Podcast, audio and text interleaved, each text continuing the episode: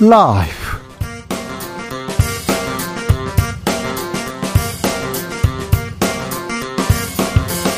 2023년 8월 3일 목요일입니다. 안녕하십니까. 주진우입니다.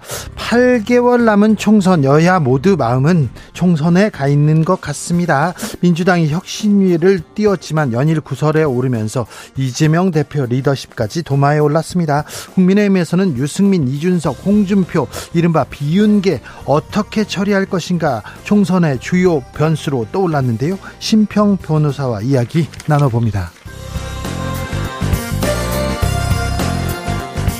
무엇 때문일까요? 날씨 때문일까요? 화가 많아진 세상입니다. 우울증, 분노, 화 참지 못하고 묻지마 범죄까지 이어지는 일도 잦아졌는데요. 여기에 살인적인 폭염까지 이럴 때일수록 정신 좀 잘 차려야 됩니다. 이 스트레스 효과적으로 날려버리려면 폭염 스트레스 잡으려면 어떻게 해야 될까요? 정신의학과 전문가에게 물어봅니다.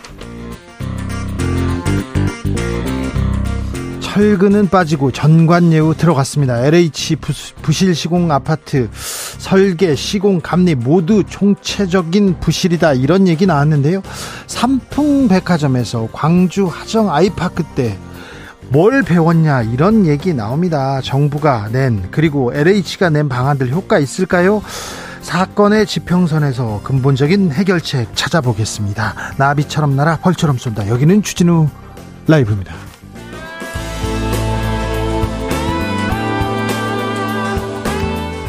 오늘도 자중차에 겸손하고 진정성 있게 여러분과 함께 하겠습니다.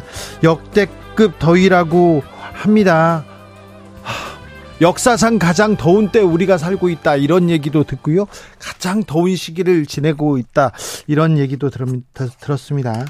아 그래가지고 음 양산을 쓰는 분들이 많더라고요. 그래서 어, 양산 쓴다 했는데 양산을 요즘 분들은요 국민템을 넘어서 생존템이라고 부른답니다. 아, 남성들도 많이 쓰는데 확실히 효과 있다고 합니다. 밀집 모자를 추천하신 분들도 있는데 좀 이건 쉽지 않지요. 쉽지 않습니다. 아 참. 아, 이렇게 더운데 땡볕에서 일하시는 분들 건강 걱정됩니다. 잼버리 가 있는 학생들 걱정됩니다. 자, 요즘 같은 무더위 피하는 방법, 태양을 피하는 방법, 나만의 폭염 대비 알려주십시오. 샵 9730 짧은 문자 50원, 긴 문자는 100원이고요. 콩으로 보내시면 무료입니다. 그럼 주진우 라이브 시작하겠습니다.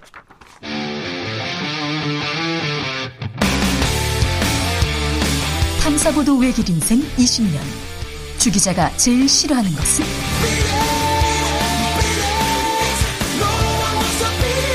이 세상에서 비리와 부리가 사라지는 그날까지. 오늘도 흔들림 없이 주진우 라이브와 함께.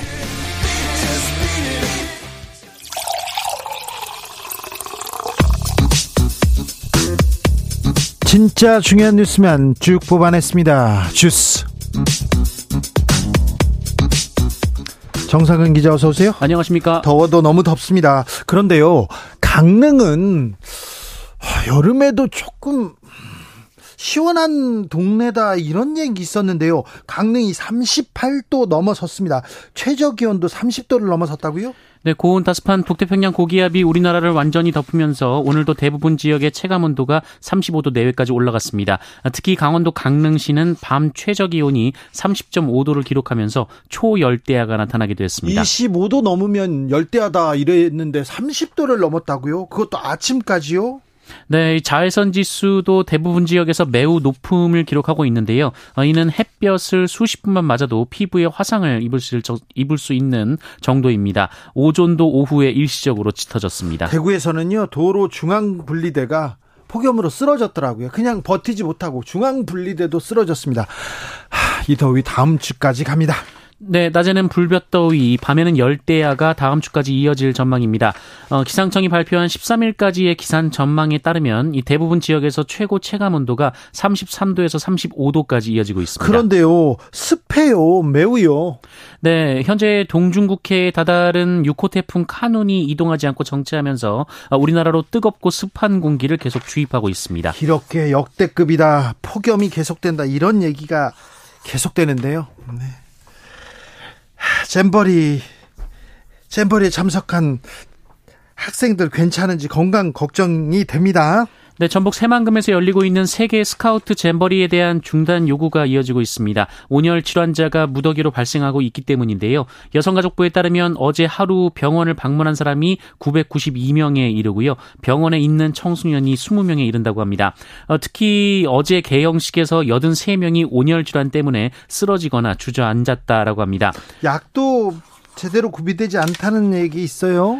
네, 잼버리 조직위원회가 사전에 확보한 온열 질환 치료 약품이 동이 났다라는 보도가 뉴시스에서 나왔습니다. 벌써요. 네, 생, 네, 그렇습니다. 이 생리식염수와 하트만 용액 등 수분을 공급하는 약품이 모자라다라는 건데요.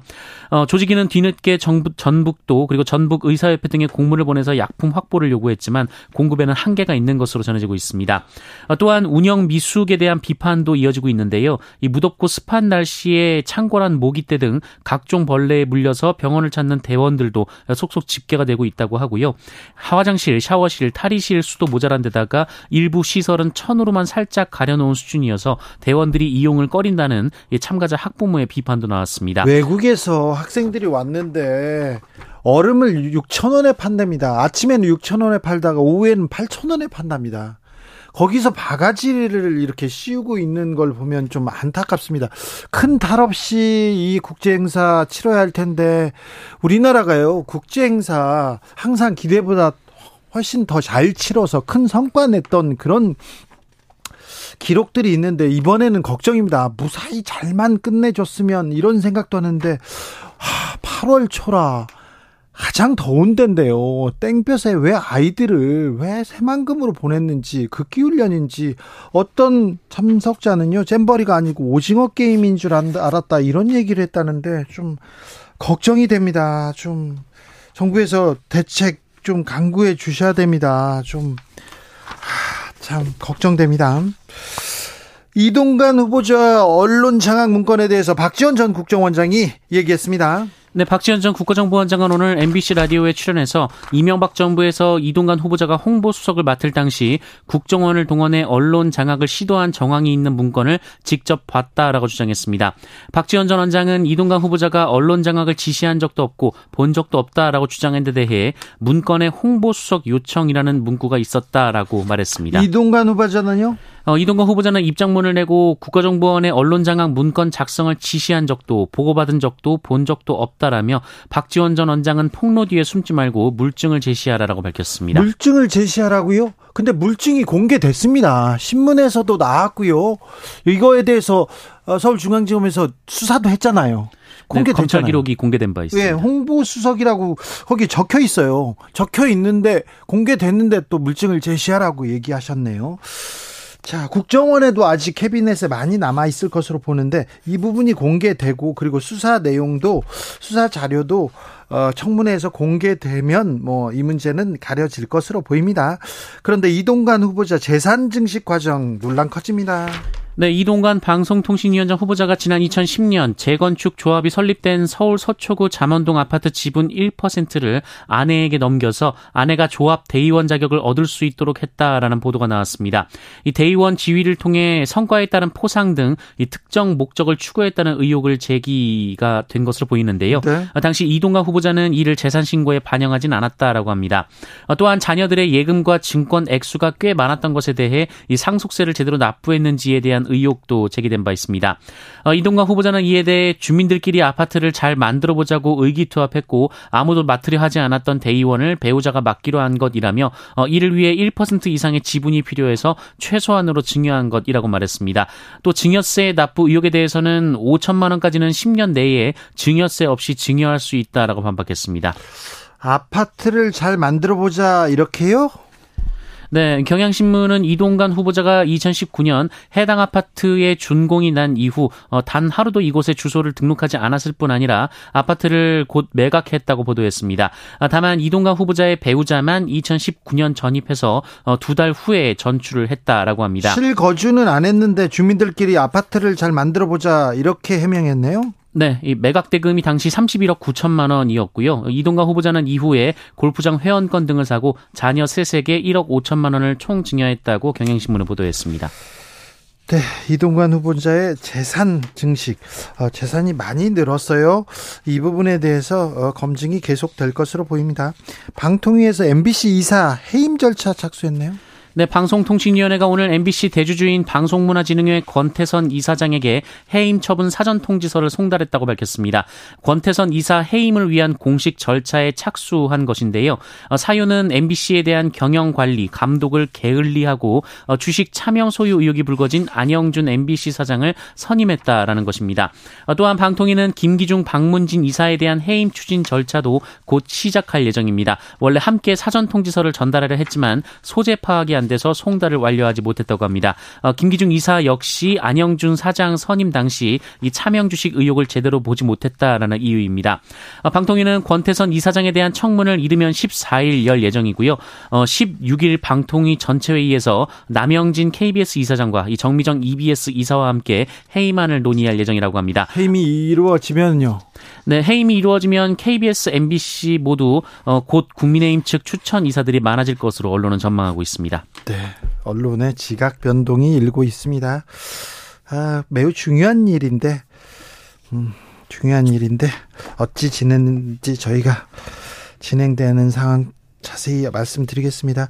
박영수 전 특검은 구속영장 실질심사를 받고 있어요. 그런데 50억 클럽의 다른 인물은 변호인으로 활동하고 있네요.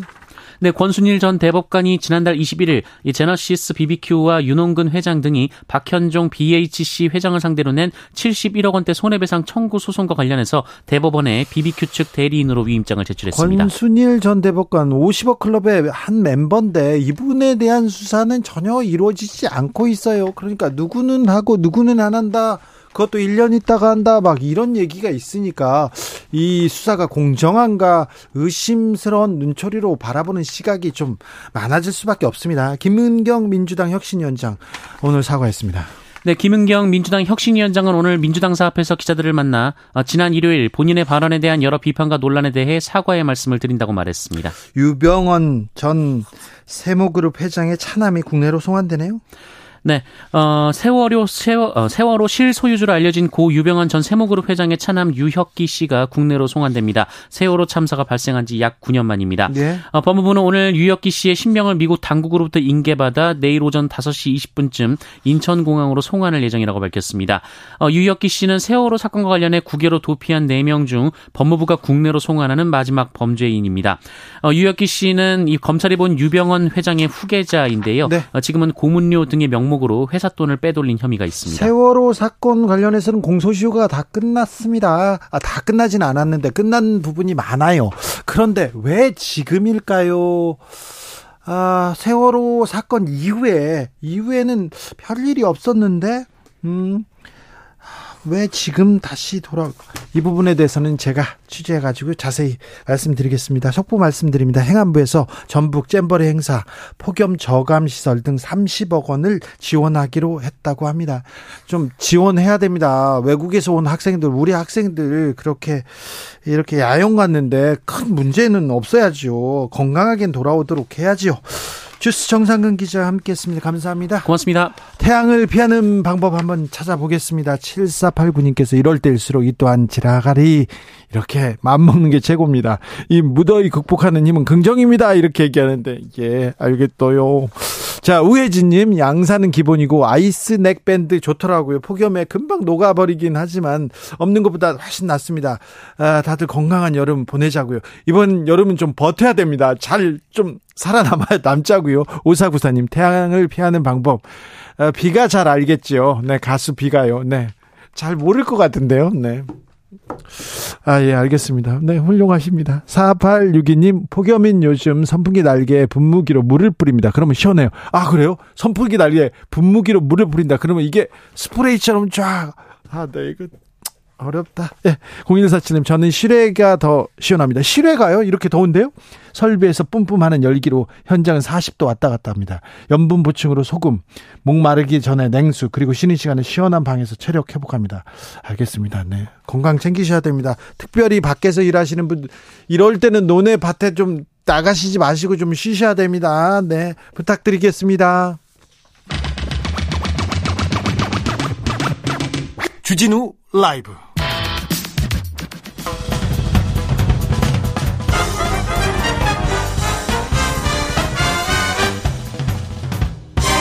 훅 인터뷰. 모두를 위한 모두를 향한 모두의 궁금증 훅 인터뷰 폭염이 계속됩니다. 그래서 그런지 화 짜증 많아졌다는 그런 분들 많습니다. 아 뭐 기사 보면요 정치 기사 보면 더 화나요 그런 분들도 많습니다. 왜 이렇게 화가 많을까요? 왜 이렇게 열 받는 세상이 됐을까요? 한번 물어보겠습니다. 경희대 정신건강의학과 백종우 교수님 안녕하세요. 네, 안녕하십니까. 네 교수님 네. 열 받는다, 스트레스 받는다 이런 얘기가 계속 나옵니다. 아, 예, 예. 네. 이 열 스트레스가 뭡니까? 어, 뭐, 저도 오늘 종일 진료하는 날이었는데요. 네. 뭐, 몇 분은, 아이고, 너무 덥고, 예, 네. 예. 그러다 보니까 참, 네. 어, 특히 밤에 잠을 못 자니까, 네. 열대야에다가, 예. 어, 그리고 낮에도 이제 활동이 줄고, 예. 어, 그러니까 아주 짜증이 난다. 예. 힘들어 죽겠다. 뭐, 네. 여러분 만날 수 있었습니다. 아, 그렇죠. 네. 교수님도 막, 지- 막 화나고 짜증난 건 아니었죠, 지금요? 아, 지금 아, 괜찮습니다. 힘드, 힘드신가요? 아무래도 평소보다는 네, 그렇죠. 예, 예, 요즘 대부분 다 힘드실 시기가 아닌가 싶습니다. 교수님, 그, 저, 네. 이렇게 폭염이 막 이렇게, 폭염이 왔을 때 불쾌지수가 올라갑니까? 그리고 다른 정신질환, 불안, 뭐 이런 음. 것도 올라갑니까? 뭐 실제로 이게 어, 그런 온열 스트레스 예. 지구 온난화 때문에 이제 계속 온도가 증가할 때 이제 정신질환이 는다, 네. 응급실 방문이 는다, 예. 또 범죄가 는다, 예. 뭐 이런 연구들이 계속 있어 왔고요. 예. 예, 실제 이 시기가 되면은 힘들어 하시는 분들 아, 많이 뵙게 됩니다. 최근에 막 묻지마 네. 범죄 이런 부분도 여기에서 좀 원인을 찾을 수가 있을까요? 어, 그거는 이제 이게 범죄는 범죄죠. 예. 우리 우리나라가 이제 어 이게 묻지마 범죄라는 것들이 어떻게 보면 이제 사회적으로 폭력이 뭐 2, 30년 전보다 줄어든 면도 있을 겁니다. 특히 조직 안에서. 네. 예, 아마 우리 기자님도 학교 다닐 때 많이 맞으셨잖아요. 예, 예, 많이 맞았어요. 저도 그랬고, 예, 네. 예. 그런 폭력은 줄어든 면도 있는데, 예. 이제 한편은 이제 대가족 사회, 그 가족의 힘이 줄어들면서 네. 굉장히 외로워하는 사람들도 늘었고, 예. 어, 우리 주변에 누군가는 아무하고도 의미 있는 관계가 별로 없으면서, 네. 이제 분노를 가지고 있다가 이렇게 폭발하는 사람들, 예. 어, 이 늘어나고 있는 것들은 선진국도 이미 먼저 경험한 것들이거든요. 네. 저희도 그걸 좀 따라가고 있다고 봅니다. 네. 아, 좀 이 화를 조금만 참으면 되는데 이 분노를 참지 못하고 네. 이렇게 행동까지 옮기는 사람들이 좀 많아진 것 같은데요. 네, 네. 어찌 이렇게 사회에서는 어찌 어떻게 좀 지혜를 모아 봐야 될 것 같습니다. 맞습니다. 이게 결국 행복하다는 게 이제 분모는 기대고요. 예. 은자는 성취인데 예. 우리 사회가 이제 저성장 사회가 되지 않았습니까? 예. 그러니까 전보다 성취를 더 늘려나가기가 만만치 않은 거죠. 쉽지 않죠. 예. 예, 젊은 세대는 더 그렇고. 예. 그러면 이제 분모라도 줄여야 될 텐데 분모는 기대인데 이제 기대가 높아질 수밖에 없지 않습니까? 어, 그렇죠. 최근엔 또이 인스타나 이렇게 또 예, 예. SNS 맞습니다. 그리고 왜 뭐 휴대전화에서 많은 사람들의 어, 생활을 이렇게 보지 않습니까? 맞습니다. 전에는 모르고 살았던 것들을 네. 어 저희가 이제는 원치 않아도 다른 사람의 인생을 너무 많이 보게 되고 예. 기대는 더 높아지게 돼 있거든요. 그러면은 어 행복하지 않은데 행복하지 예. 않은 결과가 우울한 분도 있고 불안한 분도 있지만 네. 이제 분노를 폭발하는 분들 네. 어도 이제 이 현대 사회가 가진 굉장히 역설적인 거죠. 그러니까요. 예, 예, 예. 자, 나는 행복하지 않아. 나는 우울해. 우리 네. 저출생 그리고 많은 사회적 문제 여기에서 나오는데 네. 자, 이 우울함 좀 어, 관리할 수 있는 방법이 있을까요? 이 스트레스 좀 어, 내려놓을 수 있는 방법이 있을까요? 예, 정말 많이 물어보시는데. 아니, 의사 선생님들이, 아우, 스트레스 네. 많이 받죠? 스트레스 좀 덜 받으세요. 얘는 얘기하는데, 선생님한테, 아니, 그럼, 그럼 어떻게 덜 받느냐고, 자세하게 그 얘기를 좀 해달라고 하면 잘 안 해주시더라고요. 네. 아, 그러니까 매를 맞아도. 예. 좀 알고 맞으면 좀 낫습니다. 아, 그래요? 예, 를 들면, 지금, 아, 이번 주에 지금 너무 힘든데 스트레스 네. 받고. 네. 아, 그래, 이게 지금 온도가 너무 높구나. 네. 더워서. 그래서 예, 못 자고 예. 내가 못 움직이니까 네. 이제 아주 신체적으로 아주 그냥 탈진 상태구나. 이렇게 빨리 알아차리면 네. 똑같이 맞아도 좀 덜하거든요. 네, 네. 예, 그래서 그 다음에 이게 피할 수 있는 스트레스인지 예. 예, 감수할 수 있는 스트레스인지를 따져서 예. 예. 거기에 맞게 이제 해야 되는데 이제 모르고 당할 때 어, 예. 어, 사실 막 화가 나 있는데 알고 보니까 배가 고픈 거였을 수 있지 않습니까? 그렇죠, 그렇죠. 예, 예. 우리가 때로는 자기 몸에 일어나는 또 예. 마음에서 일어나는 변화를 이 빠른 속도로 진행되는 사회에서 예. 잘 놓칩니다. 네. 네. 새로운 것도 너무 많고요. 예. 이제는 좀 마음을 들여보는 데도 좀 투자가 필요한 시점이라고 생각합니다. 알겠습니다. 그러면 마음을 네. 들여보다 본다. 아, 이것도 네. 중요한데 그리고 네. 또 힘들고 그러면 그 마음을 꺼내놓고 좀 상담하고 주변에 또 얘기하는 것도 용기인데요. 예. 어, 저도 오늘 온 분 중에 간만에 얘기 들었습니다. 자기가 정말 힘들었는데, 네. 어, 오랜만에 우리 삼촌을 만나가지고, 예. 삼촌이 근데 우울증을 또 앓았던 적이 있어가지고 예. 얘기했는데 예. 정말 도움이 됐다고. 네. 이게 그 대가족 사회 때는 정신과 의사 뭐 상담 필요 없거든요. 예. 웬만큼 다 가족 안에서 해소가 되고 네. 더 힘든 때도 참았는데 네. 예, 이제 옛날보다 저희가 고생은 덜하는데 고민은 더 많아진 시대가 됐기 때문에 네. 이게 되게 국민소득 3만 불이 넘어가면은 네.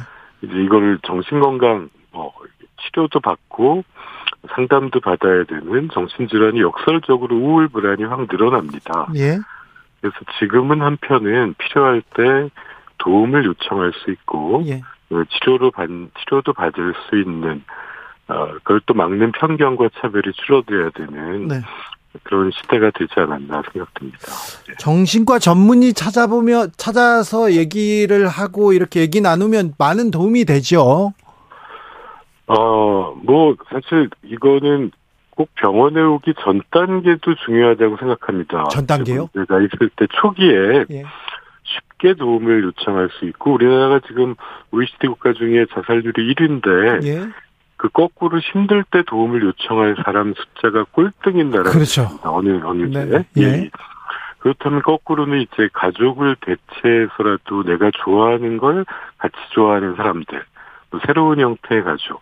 이게 아무리 힘들어도 주변에 이걸 나눌 수 있는 한 사람이 있으면 또 사라지거든요. 네. 그래서 어, 이런 이제 안전망이 또 사회 안전망이 만들어지는 게 첫 번째일 것 같고요. 그 중에 이제 어 이게 치료가를 받을 정도로 심각하다면 예. 또 도움을 요청하는 게 쉬운 사회가 되어야 되지 않을까 생각합니다. 네, 알겠습니다. 저 저도 가까운 신경정신과 교수님이 있는데요. 저한테 너무 네. 상담을 해요. 밤낮으로 저한테 너무 상담을 해가지고 제가 너무 스트레스를 받아가지고. 아, 저희 얘기도 누군가 좀 들어주셔야 됩니다. 아, 네, 알겠습니다. 잘 듣겠습니다. 네. 아, 5526님이 이렇게 질문하십니다. 교수님은 너무 요즘 무기력한데요. 폭염 때문일까요? 일의 능률이 안 올라요? 이렇게 물어봅니다. 아, 이게 우리나라에서 더 많이 하던 명상을 예? 지금 서구의 사람들이 더 많이 하게 유행이 돼버렸는데요. 네. 그 명상을 하면서 사람들이 자기 몸에 일어나는 변화를 예. 빨리 알아채는 걸 돕는 게 그렇게 좋더라는 거거든요. 예. 그래서 어, 이렇게 소진되고 탈진될 때, 아, 내가 지금 이게 덥구나. 또 머릿속에서 무슨 생각이 스쳐가는지, 그리고 평소에 내가 즐기던 뭐를 못하고 있는지, 네, 이런 거를 좀 들여다보다 보면 예. 네, 자기 기분을 잘 알게 되다 보면은 어, 원인을 찾게 되고 그럼 대처하기가 좀 더 수월해지는 것 같습니다. 그렇습니까? 네. 자 더위와 스트레스로 고생하는 분들 많습니다. 국민들한테 자 네. 한마디 좀 부탁드리겠습니다. 아 우리 사회가 하여튼 참 몇십 년 동안 세계에서 최고로 빠른 속도로 발전한 힘을 보여줬는데 네. 그 부작용도 만만치 않게 아- 앓고 있는 것 같습니다. 네. 그래서 뭐 그런 어, 끔찍한 뉴스를 보고 참 많이 이번 달에도 특히 힘들었던 분들 많이 계실 텐데요. 어, 그만큼 우리가 이제 마음에 투자하고 우리 옆에 있는 사람들도 혹시 많이 힘든 시기가 아닌가 또 관심을 가져줄 또 따뜻한 마음이 또 네. 필요한 된것 같습니다. 알겠습니다. 네. 아, 말씀 잘 들었습니다. 네, 감사합니다. 네. 큰 위로가 됐습니다. 네. 백종우 경희대 정신건강의학과 교수였습니다. 교통정보센터 다녀올까요? 임초희 씨.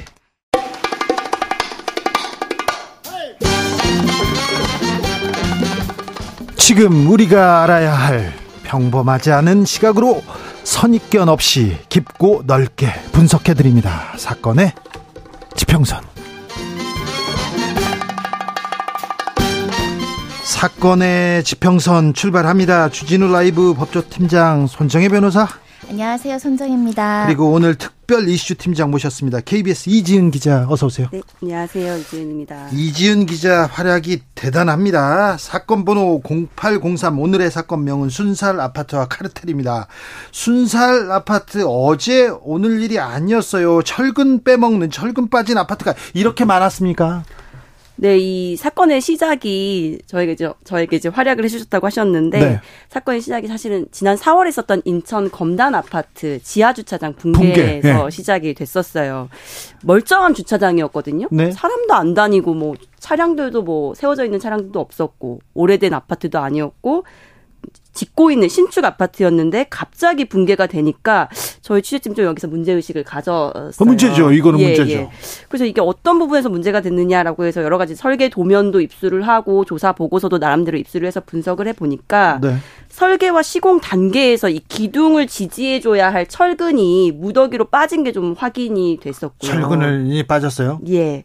그러면서 이제 책임 시공자였던 그, 당, 그 당시 책임 시공사였던 이제 GS건설 이 네. 이 부분에 대해서 설계 단계 또 시공 단계, 감리 단계까지 검측하지 못했다 이런 걸 지적을 했었고 그게 지난 6월에 처음 보도가 됐었습니다. 그렇죠. 그리고 이번에 LH에서 예. LH는 사실 국가가 서민들한테 지어주는 집이잖아요. 국가가 그러면 안 되죠. 국가가 철근 빼먹은 거 아닙니까?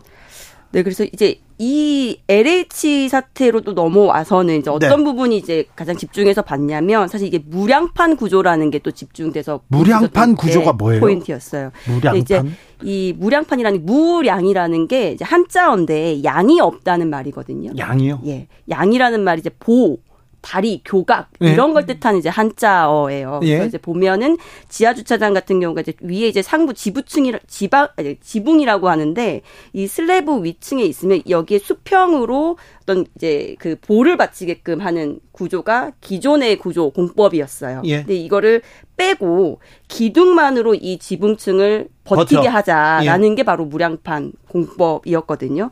근데 이제 이게 이 무량판 공법이 사실 이제 공간도 넓게 활용할 수 있고 또 층간 소음에도 되게 이제 어 소음이 많이 적게 들린다고 해요. 그래서 많이들 활용은 하는데 네.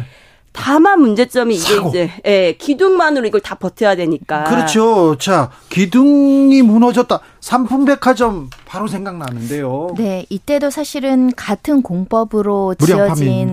백화점이었기 때문에 문제가 됐었는데, 근데 이때는 일단 그 기둥으로 하중을 견뎌야 되는데 기둥의 두께가 원래 설계 때는 예를 들면 80cm여야 되는데 실제 받- 갔던 60cm 줄은 거죠. 네. 기둥의 그 무게나 어떤 길이가요. 그리고 그뿐만 아니라 기둥의 숫자도 16개가 있어야 되는데 실제 확인했더니 8개. 기둥을 빼먹었네. 여기는. 빼먹은 사건, 기둥이 빼먹은 사건, 결국은 부실 시공이라는 이제 뭐 설계 단계부터 시공 단계부터 감리 예. 단계부터 부실의 문제, 불법이 문제가 이제 대표적으로 나타났던 사건이 삼풍백화점 붕괴 사건이었고요. 예. 사실 사망자만 502명이었고요. 이 숫자는 한국 전쟁 이후에 단일 피해로는 가장 큰 인적 피해를 야기한 우리가 잊을 수 없는 엄청난 사건입니다. 충격이었습니다. 네. 그런데 변호사님, 삼풍백화점 사, 사고 이후에 조금 나아졌어야 되는데 나아진 게 없어요. 그때 법적으로 좀 처리는 잘 됐습니까? 책임은 졌습니까? 뭐 지금 생각하면은 미비한 점이 더 많다라고 말씀드릴 수는 있겠지만 그래도 업무상 가실 치사상 예. 그러니까 사람을 죽였고 다치게 한 혐의로 그 당시에 이제 삼풍 건설 산업 회장이나 네. 삼풍백화점 사장들은 징역 7년 이상의 이제 실형을 선고받기도 했고요. 구속됐죠. 특히 이제 여기가 용도 변경을 통해서 이렇게 백화점으로 변모를 할 수 있었을 텐데 네. 구청장의 권한으로 또 불법적으로 용도를 변경하거나 쉽게 편의를 준 부분에 있어서는 뇌물을 받고 한 혐의, 뇌물수수죄로 처벌된 사람들도 있었고요. 예. 이 형사처벌 부분보다 결국 너무나 많은 인명 피해가 났기 때문에 재발 방지도 논의가 되긴 했었습니다. 네. 이 건물에 대한 안전 평가도 이제 구체적으로 법제화해서 실시해야 되고 특히 이제 119 등 긴급구조 군안의 어떤 실효성, 그 신속성 이런 것들도 문제점이 노출돼서 119 구- 중앙구조대도 이제 설치가 되는데 우리 사회를 많이 변화시키긴 했는데 네. 그래도 이 숲 몇 년이에요? 한 30년이 넘은 지금 95년 사건이죠? 네, 이 시점에도 부실 시공의 문제, 네. 주차장이 가만히 있다가 무너지는 문제는 또 생기고 있습니다. 어, 지난해 광주에서 그냥 뭐 아파트 외벽이 붕괴되는 사고도 있었지 않습니까? 심각한 인재 사건이 발생을 한 건데 여기도 인명 피해가 있었습니다. 사망자가 여섯 명이나 됐고요. 부상자도 한 명이 발생했고 이 사건이 대표적으로 현대 사회의 인재로 볼 수밖에 없는 어떻게 보면 개발도상국이나 있을 수 있는 부실시공, 붕괴 사고라는 평가가 있을 수밖에 없는 상황인데요. 그래서 국가에서도 관련된 조사도 진행을 했고 관련 이 현대산업개발에 영업정지 처분 8개월이 내려진 바도 있었습니다. 다만 이것도 이제 집행정지에서 현재 영업은 계속되고. 있는 상황인데요. 일단 이때도 부실 시공 그리고 설계의 부족 이런 것들이 문제가 됐었고요. 바당 시고, 시공 방법이나 지지 방식을 이제 설계와 다르게 무단으로 이제 시공한 부분이 문제가 됐었고 네. 이때 가장 크게 좀 주목이 됐던 거는 우리 이제 어 중대재해처벌법으로 그 책임자들을 처벌할 수 있는가 강하게 처벌할 수 있는가라는 부분이 주목됐는데 아직 진행 중입니다. 제가 그 국내 건설사 사장님들하고 이렇게 만난 적이 있는데 우리 기술이 전 거의 모든 분야에서 세계 최고 수준입니다. 전자 뭐뭐 거의 모든 분야. 건설도 그렇지 않습니까? 그럼 건설은 안 그렇대요. 왜요? 그랬더니 아니 집을 그렇게 많이 지으면서요. 그러니까 아, 부패도 있고요. 부정 뭐 이런 것도 있고요. 그리고 또 워낙 돈을 많이 벌어가지고 기술 혁신을 안 해서요. 사실 세계 수준에서는 많이 떨어집니다. 이런 얘기를 자성의 목소리를 들은 적이 있었는데 매우 조금 하, 뼈아픈 지적 아닌가 이런 생각도 드- 듭니다. 이지은 기자의 단독 보도였는데요. 아, 철간 철근 빠- 빠진 아파트는 더 많았습니다. 네, 저희가 이제 인천 검단 아파트 보도하고 아마 딱 한 달 됐던 날로 제가 기억을 해요. 남양주 이제 LH 아파트에서 마찬가지로 지하 주차장 기둥에서 보강 철근이 빠졌다라는 제보가 있어서 저희가 이제 현장 취재도 하고 또 발주처인 LH 시공사 감리사 이쪽도 다 취재를 했었는데 그랬더니요. 예. 사실 이런 공공주택 사업 같은 경우는 이제 발주처인 LH가 설계 도면을 담당을 하고요. 예. 시공사는 도면대로 이제 시공을 하도록 되어 그렇죠. 있어요. 그리고 감리 감리에서 체크하면 될거 그렇죠. 아닙니까? 감리에서 체크를 하게 되는데 이 문제가 항상 이렇게 부실 시공이 일어나게 되면 서로 책임 공방이 항상 뒤따르게 되거든요. 여기도 마찬가지로 LH는 설계 도면에는 문제가 없었다.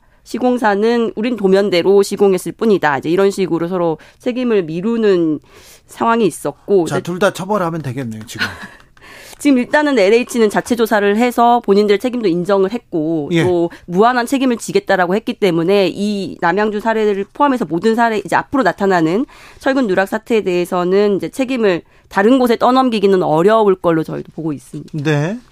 아, 이 LH는 이 여- 여기뿐만이 아니에요. 너무 많은 곳에서 지금 아, 철근을 빼먹어 가지고요.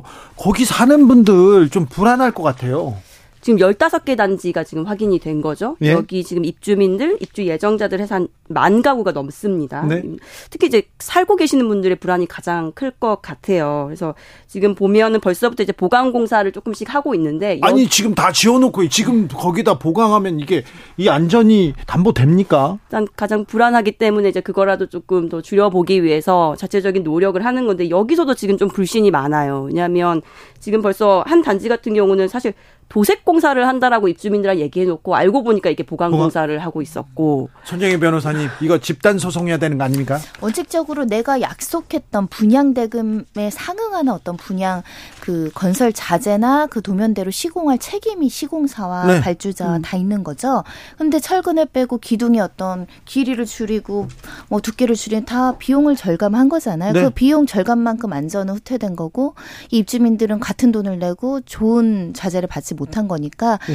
그래서 이제 계약 상황에 따라서는 계약 해지를 해야 되고 분양 대금을 이제 반환 일부를 반환받거나 손해배상을 받거나 손해배상 해야죠. 네. 이건 비용을 절감해 가지고 아껴 가지고 아파트에다 다른 데 쓴 게 아니라 이건 빼먹었을 가능성, 부패 가능성이 매우 크거든요. 네, 이게 일반 소비자들의 문제는 뜯어서 확인하지 않으면 이거를 알 수가 없다는 겁니다. 뜯어서 확인하기 전에 그 전에 감리 회사에서 감리 잘 했어야 될 거 아닙니까? 있습니다. 예. 그래서 지금 나오는 것이 이게 이제 무분별하게 우리나라 같은 경우는 어찌됐든 사후 시스템 일부 들어와 있고요. 네. 공사 중간중간 감리 제도라든가 현장에서 이제 점검하는 시스템들이 있는데 이 감리 단계나 이 곳곳에서 카르텔이 없으면 어떻게 이런 부실 시공이 이렇게 뒤늦게 맞습니다. 발견되거나 반복이 되느냐가 지적이 되는 이건 거죠. 봐주지 않으면요, 눈 감아주지 않으면 못 빼먹어요. LH에서 감리 잘했으면 감리회사 잘했으면 이런 일 없었을 거 아닙니까? 저희가 이제 감리에서도 그래서 같이 취재를 했거든요. 이번에 이제 15개 단지 공개되면서 설계사, 감리사 다 공개가 됐어요. 예. 명단들을. 그 명단들이 이제 과거에 LH 사업을 하면서 어떻게 수행을 했는지 저희가 좀 살펴봤더니 이 회사들의 벌점이 너무 많은 거예요. 그러니까 예를 들 이를테면 이제 뭐 예를 들어서 작년에 LH 사업을 받아서 벌점을 받았는데 올해 또 LH 사업을 하면서 또 벌점을 받고 또 그 얼마 뒤에 또 받고 또 그래도 받고. 계속해요. 예, 그래도 계속 LH 사업을 또 하면서 계속 받아가요. 그래서 이게 어떻게 된 걸까라고 저희가 이제 좀 그 이면을 봤더니 이게 소송이라는 무기를 좀 활용을 하는 측면이 있더라고요. 아, 소송이요? 네, 바로 이제 이 벌점을 취소해 달라, 우리 벌점을 받아들일 수 없다라고 해서 소송을 제기하면 이제 이 벌점이 효력이 발휘하지 못하고 그 네. 상태에서 멈추게 되는 거예요. 아, 그렇죠. 재판을 예. 네, 끌 수는 있잖아요. 또 그런 기, 그리고 기술이 더 들어가잖아요. 심각한 문제가 있는 것 같습니다. 이제 경실련에서 계속적으로 문제 제기를 하는 것인데 이 감리 용역을 발주받은 업체들이 있을 거잖아요. 예. 그 중에 LH가 이제 발주해서 용역을 준 업계 중에 10개 중 6개는 전관이 연결된 그러니까요. 업체들이 있었다는 이게 것이고요. 부패 카르텔이야 이거. 네, 그러니까 이런 설계나 감리나 결국 외주를 줘서 용역 대금을 줄 수밖에 없는데 LH가 이제 계약자고요. 어, 설계 공모 단계에서도 85%가 LH 관련해서 출신 전관들이 회사에 영입되어 있더라. 그래서 이런 어떻게 말하면 내가 같이 일했던 식구였던 사람이나 선배였던 사람이 있는 회사에 일감을 몰아주기를 하고 네. 그렇게 일감을 몰아주면 뭔가 잘못을 하거나 부실시공을 하거나 책임질 일이 발생하지 않기를 바라게 되고 눈 감아주게 되고 처벌도 미약하게 되고 이게 지금 악순환적인 구조 아니냐. 네. 그게 일- 이제 개선이 돼야겠죠. 일부 어떤 사람들은 그- 그렇게 또 공사 주고 거기에서 또 거기에서 또 받아먹고 그런 분들도 있을 거예요. 이런 부정부패 비리가 발생되면 뿌리 뽑아야 되는데 뿌리 뽑고 하, 어, LH는 얼마 전에도 문제가 있었는데 근데 LH에서 이권 카르텔 다 파겠다 앞으로 전관 어떻게 없애겠다 이렇게 얘기하는데 변호사님 뭐 어떻게 뭐 될 것 같습니까? 일단 뭐 취업 자유가 있고 직장 선택의 자유가 있으니까 관련 유관 기관에 취업하는 걸 전부 막을 수는 없습니다. 다만 그래도 우리가 이건이 연결되어 있고 커넥션이 있고 이제 공명하게 일처리를 하기 위해서는 어느 정도 정관 예우 법조계에서 정관 특혜를 금지하는 것처럼 해야 되는데 현재 규정은 좀 미흡한 점이 있어요. 2급 이상 직업만 이 퇴직하고 나서 이런 데 가지 못하도록 제한 규정이 있거든요. 그것도 일정 기간 동안. 근데 예를 들면 금융 기관도 이런 취업 제한 규정이 있는데 거긴 4급 이상입니다. 2급 이, 이 2 급을 넘는 사람들은 몇 명 없어요. 전체 인원 그렇죠. 대비 4.79%. 아니 그럼 2급 안 달고 3급에서 그래서 나가면 그 전에? 미리 사표를 쓴다는 그러니까요. 거예요. 취업 제한 규정을 태- 화- 어떻게 보면 회피하기 위해서. 예. 자, 이지은 기자님, LH가 건설 카르텔 척결하겠다 이렇게 하고 전관 예 특혜 타파하겠다 이렇게 얘기했는데 좀 저, 좀 이번에는 믿음이 갑니까? 어떻게? 일단은 조직을 하나 구성을 했어요. 반 카르텔 공정 건설 추진 본부라는 이제 본부를 하나 사실 꾸렸습니다. 이런 사건 이런 큰 기- 사건 나면 뭐 그런 본부 TF팀 꾸리지 않습니까? 그렇죠. 예.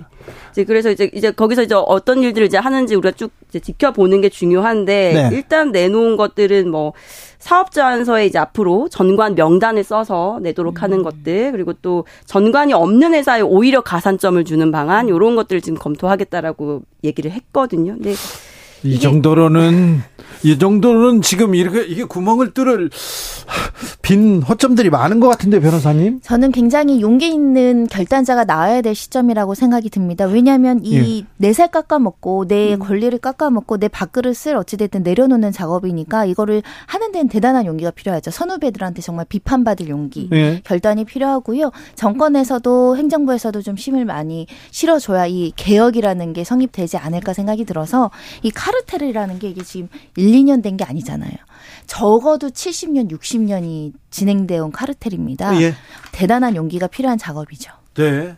건설하면 부실, 부패 이런 게 따라가는데 이 지금은 용기 있게 이 고리를 끊어야 됩니다. 근데 사실 LH 이거 그냥 민간 기업이라면 망하는 게 이게 맞는 거 아닌가 이런 생각도 해요. 망하는 데까지 망한 수준까지 이런 게 처벌받고 이 보상하도록 하는 게 맞는 것 같은데 현대 아이파크 문제도 뭐 명확하게 뭐 철거하겠다 얘기만 했지 이게 무슨 그렇다고 해서 뭐 그 회사에 큰 뭐 어려움이 있는 것 같지 않아요? 그 정몽규 회장은 축구협회 회장인데 열심히 축구협회 활동하고 있는 거 보는데 얼굴이 별로 어뭐 나쁘지도 않더라고요. 그러니까 건설 현장에서 이 문제가 되돌이표가 될 수밖에 없는 게 실제 발주한 사람이 있고 원청이 있잖아요. 네. 근데 항상 원청은 하도급을 주게 되어 있고 하청한테 실제 미뤄요. 시공사들이 책임을 지게 돼. 그러니까 실제 일한 건물 올린 사람들이 주로 책임을 받는데 사실 이 사람들도 억울한 점이 우리도 이렇게 공기를 빨리 단축시키고 후려치기라고 하잖아. 네. 공사 대금 이렇게 깎지 않으면 우리도 철근 뺄 이유 없고 기둥 적게 세울 이유 없는데 다 우리한테만 책임을 강화하고 발주자, 설계자와 거기에 원청과 그리고 감리는 거의 감리. 책임에서 빠지니까 이게 어떤 불법의 처벌 형평성이 이루어지지 않는다고 기, 제, 기속적으로 이제 주장을 하면서 네. 관련된 법률도 지금 국회에 많이 계류 중에 있거든요. 아니 원청에서 하청한테 하청을 주고 후려치기를 하든 뭘 하든 감리할 거 아니에요. 감독할 거 아니에요. 이거 원청이 하청한테 이렇게 미루는 거 책임 이거 미루는 거 이거 어 저 핑계로밖에 받아들일 수 없습니다. 그리고 또 감리회사 마찬가지고요. 감리는 또 잘해야죠. 자, 정부는 지금 잘 대처하고 있습니까? 원희룡 국토부 장관 국민들이 불안하니까 순살 아파트 표현 좀 자제해라. 순살 철근이 아예 없는 건 아니다. 조금 있다 이렇게 얘기하는데 이게 무슨 근본 대책인지는 모르겠어요. 음, 그래도 일부 이제 관심이 있는 것 같습니다. 국토교통부에서 일단 불법 하도급은 대대적으로 이제 단속하고 이 절대 공개란 이런 현장의 구조적인 병폐 이제 좀 개선하겠다라고는 하지만 네. 아까 말씀드렸잖아요. 이게 이례적으로 국민들이 관심 가질 때 반짝 대책 세우고 뒤에 가면 흐지부지 되었고 법률은 개정안만 올라와 있는 상황에서 통과가 되지 않고 그래서 제가 생각하기 에는 국민들이 좀 지속적으로 관심을 가져주고 정치권과 관련 유관 단체들을 좀 압박할 필요가 있다. 그래야 정말 소중한 개정안들은 통과가 될 수 있거든요.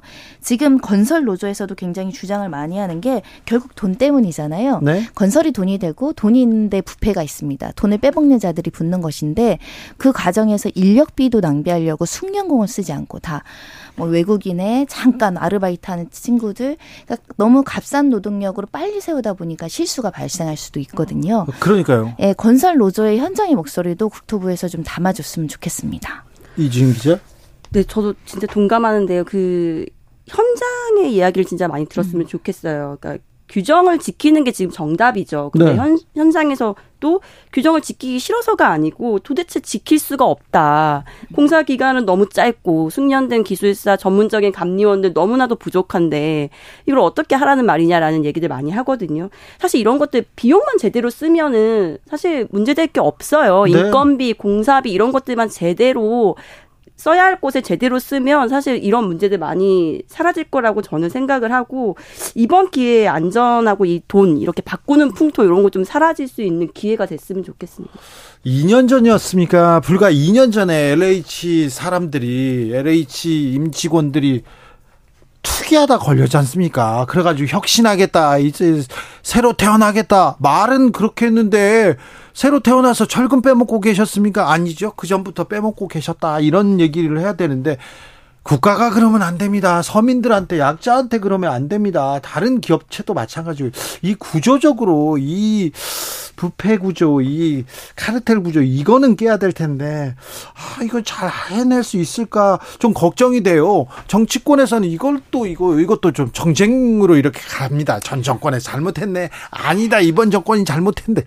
건설업계의 부정부패 카르텔은 네. 전 정권을 걸쳐서 있는 것이죠. 그러니까 네. 누구 어느 한 정권으로 문제를 해결할 수 있을 뿐만 아니라 지금 양당이 협력해도 이런 특별법이라든가 지금 이야기 나오고 건설산업기술진흥법이라든가 건설안전특별법이나 또 이거 이제 통과하는 과정에서 이해관계가 첨예하기 때문에 또 네. 반론들이 제기될 수 있거든요. 네. 국민들 눈치를 좀 많이 보셨으면 좋겠고 이제 국민들도 부실 시공이 큰 사고만 없으면 대강 눈 감아주는 것. 그러면 안 돼요. 집값 떨어진다. 내 집값 떨어진다. 네. 그렇게 생각하시면 안 됩니다. 안전하고 관련된 문제지 않습니까? 이진 기자. 혹시 예. 아파트 같은데 이렇게 뭐 저 같으면 어떤 기계가 있을 것 같아요. 이렇게 쏘아 보면 철근이 얼마나 들어가 있고 뭐 그렇게 투시경 같은 거 그런 거 없나요? 실제로 그 초음파 촬영 장비가 있죠. 예. 그래서 지금 이 인천 검단 아파트도 그렇고 LH 아파트도 그렇고 그 장비를 통해서 지금 철근이 어떻게 배근이 되어 있는지를 다 확인을 한 거거든요. 그렇죠. 근데 이제 그거는 이미 이제 다 공사가 마무리된 다음에 확인할 수 있는 거고 예. 사실은 이 콘크리트를 타설하기 전에 백은 상황들만 잘 확인하면 그렇죠. 되거든요. 예, 예, 예. 네. 그 현장을 제대로 볼 수 있는 사람들만 그 곳에 정확한 곳에 다 있어서 그 일을 할 수 있으면 되는 건데 지금은 너무 이제 그런 것들을 소홀히 하고 있다라는 문제가 네. 그 초음파 기계를 가져가지고 좀 중요한 인물, 중요한 건물들 있지 않습니까? 중요한 아파트들 다 중요합니다만 최근에 지었던 건물들 이렇게 다 한 번씩 쏴보고 싶다. 그죠? 그렇게까지 네. 할수 아니, 아니 아니 그러면은 그 기사가 크게 될 것 같은데. 그 일단 정부에서는 이런 무량판 구조를 특수 구조물로 지정을 해서 관리를 강화하고 구조 기술사라는 전문가들은 이제 의무적으로 이제 설계 감리 단계 더 이제 의무적으로 뭔가 그 검사하게끔 한다고 하는데 이런 조치가 실제로 시행되면 좋을 것 같고요. 말씀드린 거 생각나니까 이런 거 생각나요. 우리 학교 급식하는데 학부모가 참여해서 제대로 이행되는지 확인하잖아요. 네. 건설 현장에도 중간중간 입주, 그러니까 다 세우고 나서 입주 점검하러 소비자들이 가잖아요. 중요할 때마다. 네, 중간중간에도 약간 소비자인데 네. 약간 전문성 있는 사람, 외부의 사람이 가서 한 번씩 살펴보는 이런 중간 점검제도 그렇죠.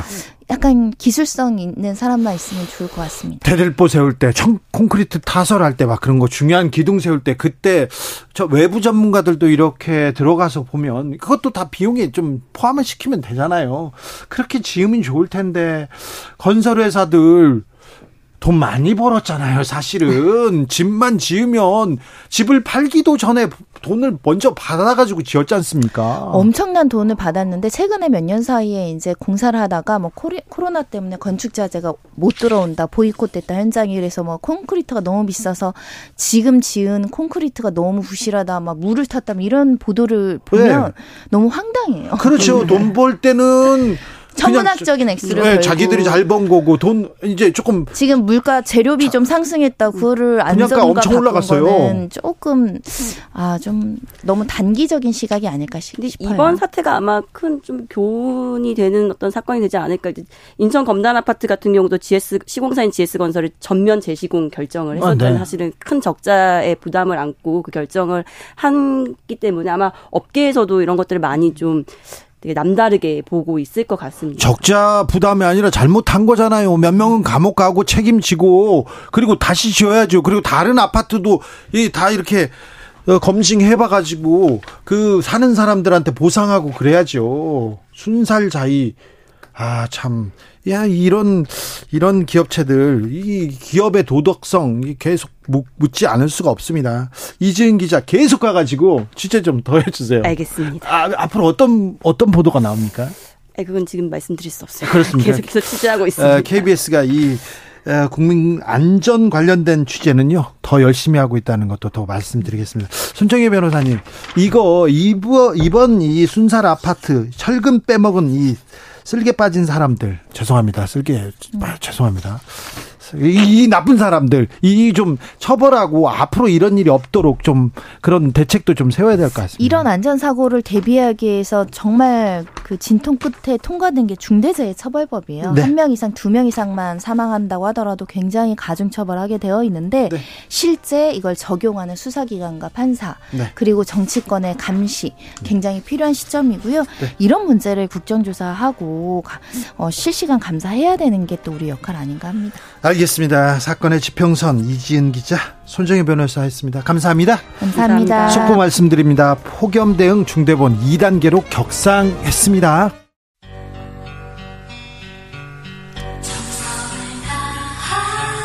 정성을 다하는 국민의 방송 KBS 주진우 라이브 그냥 그렇다고요. To the Batmobile. Wave of super energy. 주기자의 1분 도덕성이 가장 중요한 직업은 뭘까요? 우리나라에서 도덕성이 가장 중요하게 평가되는 직업이 뭘까요? 무엇일까요? 한번 생각해 보세요. 그런데요, 연예인 아니면 야구 선수일지도 모릅니다. 이건 제 생각입니다만. 2016년에 성매매 마사지 업소에 간 영화 배우가 있습니다. 업소 여성이 이 배우에게 성폭행을 당했다 이렇게 고소합니다. 경찰에서 조사해 봤더니 이 여성이 돈을 뜯기 위해서 협박한 것으로 드러났습니다. 그런데 이 배우 모든 활동 중지했고요. 하차했습니다. 법원에서는 성매매 혐의 벌금 100만 원 나왔습니다. 음주운전을 한 프로야구 선수가 있습니다. 법원으로부터 징역 8개월에 집행유예 2년 선고받았습니다. 2년간의 공백기, 구단으로부터 방출, 몇 년 후에 복귀를 추진했어요. 그런데 비판 여론이 일어나서 끝내 은퇴했습니다.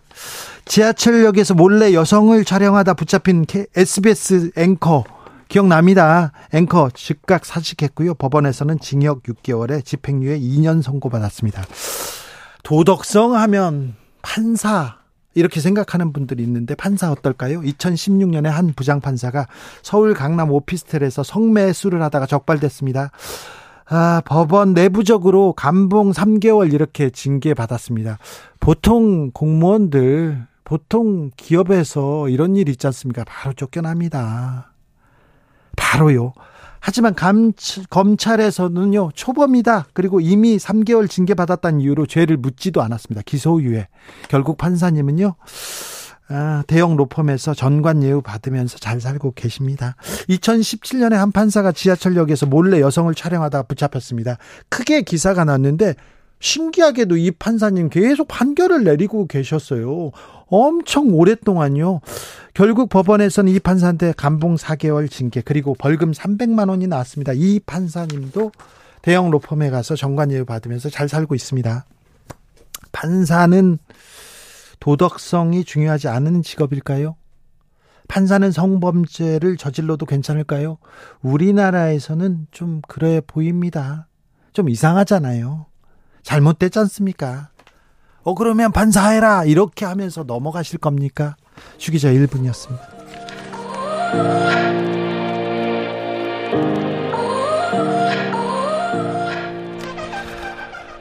저스틴 비버, Sorry.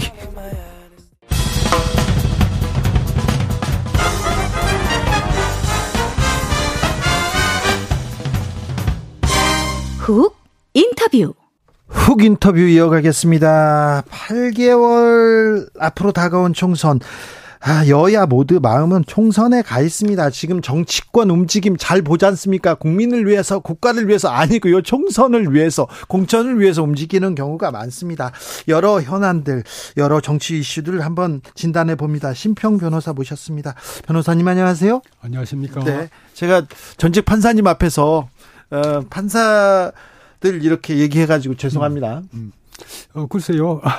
그 괜찮습니다. 네, 네. 잘못한 건 잘못했다고 아, 해야죠. 그렇죠. 네. 도덕적으로 좀 더 질타받을 만한 일을 했지 않습니까, 판사들은. 그죠? 아, 저 역시 그, 그런 그 내부 고발을 해서 네. 몇 번이나 그 고통을, 어, 고초를 겪고. 네. 그렇게 해 왔는걸요. 그렇죠. 네. 어, 판사 시절에 내부 고발했다가 굉장히 고초 겪으셨죠. 예, 예. 네. 뭐 대학 교수 시절에도 뭐 그랬습니다. 그렇죠. 근데 왜 판사들은 판사한테, 검사들은 검사한테 음. 이렇게 따끔하게 우리가 잘못했다, 우리가 쇄신해야 된다 이런 얘기 잘 안 나올까요? 글쎄요. 그, 그죠. 어, 그 어떤 그 특권 의식, 네. 뭐 거기가 아주 강하죠. 그렇죠. 예. 특별히 그렇습니다. 예. 네. 그래도 어, 판사 사회 이러면 안 된다 이렇게 따끔하게 얘기하셨던 심평 전 판사님입니다. 어, 자. 대통령과 영부인 다 휴가 가셨어요. 휴가 이후에는 좀 달라져야 될 것이다. 국민의 마음도 좀 잡고 어, 경제 정책도 잡고 뭘 좀 달라졌으면 좋겠다 이런 생각 하시죠? 어, 달라졌으면 좋겠는데, 네. 뭐 현실적으로 예. 어, 대통령이 그 할 수 있는 일은 그 많은 그 제한이 있지 않겠습니까? 아 그래도 대통령제인데요. 대통령의 힘이 제일 세지 않습니까? 그러나 이제 지금은 저뭐 총선 국면에 뭐그 점점 뭐 들어가면서 네. 어, 그쪽으로 많은 신경을 쓸 수밖에 없고요. 그렇죠. 혹시 뭐주 기자님 뭐그 말씀을 그 들었는가 모르겠습니다만은 어 최근에 이제 국힘당 쪽에서 어떤 여론조사를 실시했는데 네. 어 그 결과가 이제 막 그 어 이 그 국힘당으로 봐서는 완전히 막 네. 어, 엄청난 그 어, 그 공황을 상태를 그 불러올 정도로의 그 결과가 나왔죠. 충격적으로요. 예. 네.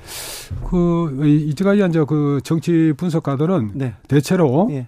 어 내년 총선에서 그 국힘당 쪽이 이길 것이다. 네. 그렇게 예측을 해왔는데 그런 분들도 있죠. 아니 저 대부분 그랬죠. 예. 그런데 그, 그 여론조사에서는 어, 국힘당이 그 수도권에서는 전멸, 거의 전멸. 어, 또 전체 의석수에서도 아, 지금 의석보다도 오히려 더 줄어드는 이런 그 참혹한 뭐 결과가 나와가지고 예. 어, 지금 그 상당히 그 어떤 쇼크를 안겨줬죠. 아니 근데 그런 수치도 있고 아니 그런 여론조사도 있고 저런 여론조사도 있는데 변호사님 그 국- 국민의 힘이나 아, 정부 여당 긴장하라 이렇게 그 해서 그 얘기를 하시는 거 아닙니까? 아니 뭐 그런 것보다도 뭐 그 저야 저 어떤 뭐 그 한쪽에 그 편을 들기에 앞서서 예? 어 제가 그 뭐 여권의 우호적인 사실인데 그러나 저는 뭐 기본 바탕이 그 어, 학자 아닙니까? 예. 뭐 그런 어, 뭐 객관적인 사실을 뭐 전달하고 싶고 예. 뭐 그런 과정에서 어, 윤 대통령이 그, 어, 그, 어, 도저히 국힘당은 안 되겠다. 예. 어, 그렇게 해서 그 신당 창당까지 어, 생각하신다는 그런 말을 얼핏 막 들었어요. 아 그래요? 이게 얼마나 그 신빙성 있는 말인지 모르겠습니다만은 네. 어, 지금 그, 뭐, 윤 대통령께서도 어, 이런 문제로 예. 내년 총선과 관련해서 네.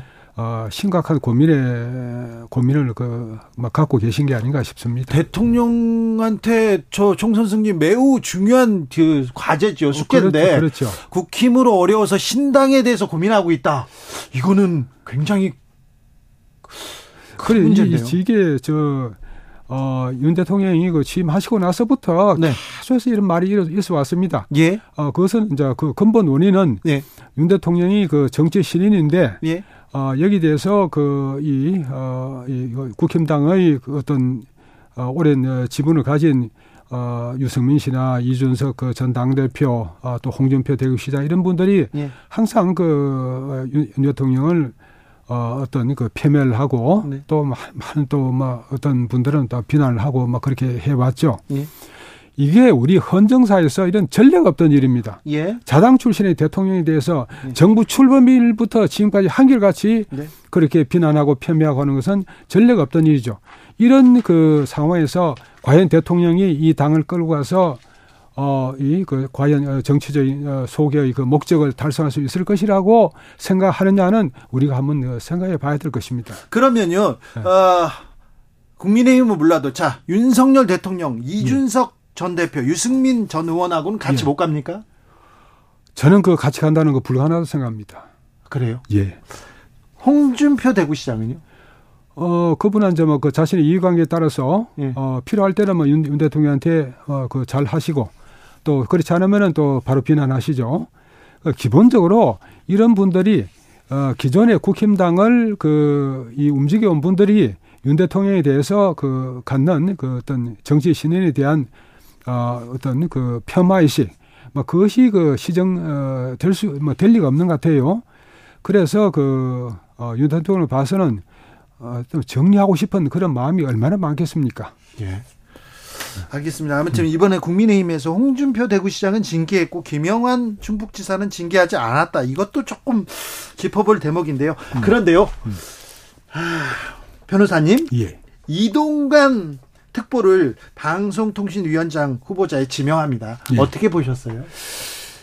제가 말이죠. 어, 저는 그 어, 헌, 헌법을 전공을 했습니다만은 어, 언론법 학자입니다. 아, 어, 예. 그 중에서 어, 그래서 뭐 이런 문제에 대해서는 어, 제가 그뭐이 소상히 그뭐좀 말씀드릴 수가 있겠습니다. 네.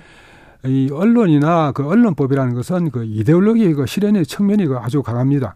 그래서 이 정권이 우리나라에서 진보나 그 보수에서 진보로 바뀌고 진보에서 그 보수로 바뀌고 하는 그런 과정에서는 반드시 언론이나 언론법에 그 손을 대서 어, 이것을 그, 자, 어, 그 권력에 유리한 쪽으로 끌어오려고 합니다. 네. 아, 이것은 그 노무현 어, 정부 때부터 시작되어서 지금까지 하나의 관례로 굳어져 왔습니다.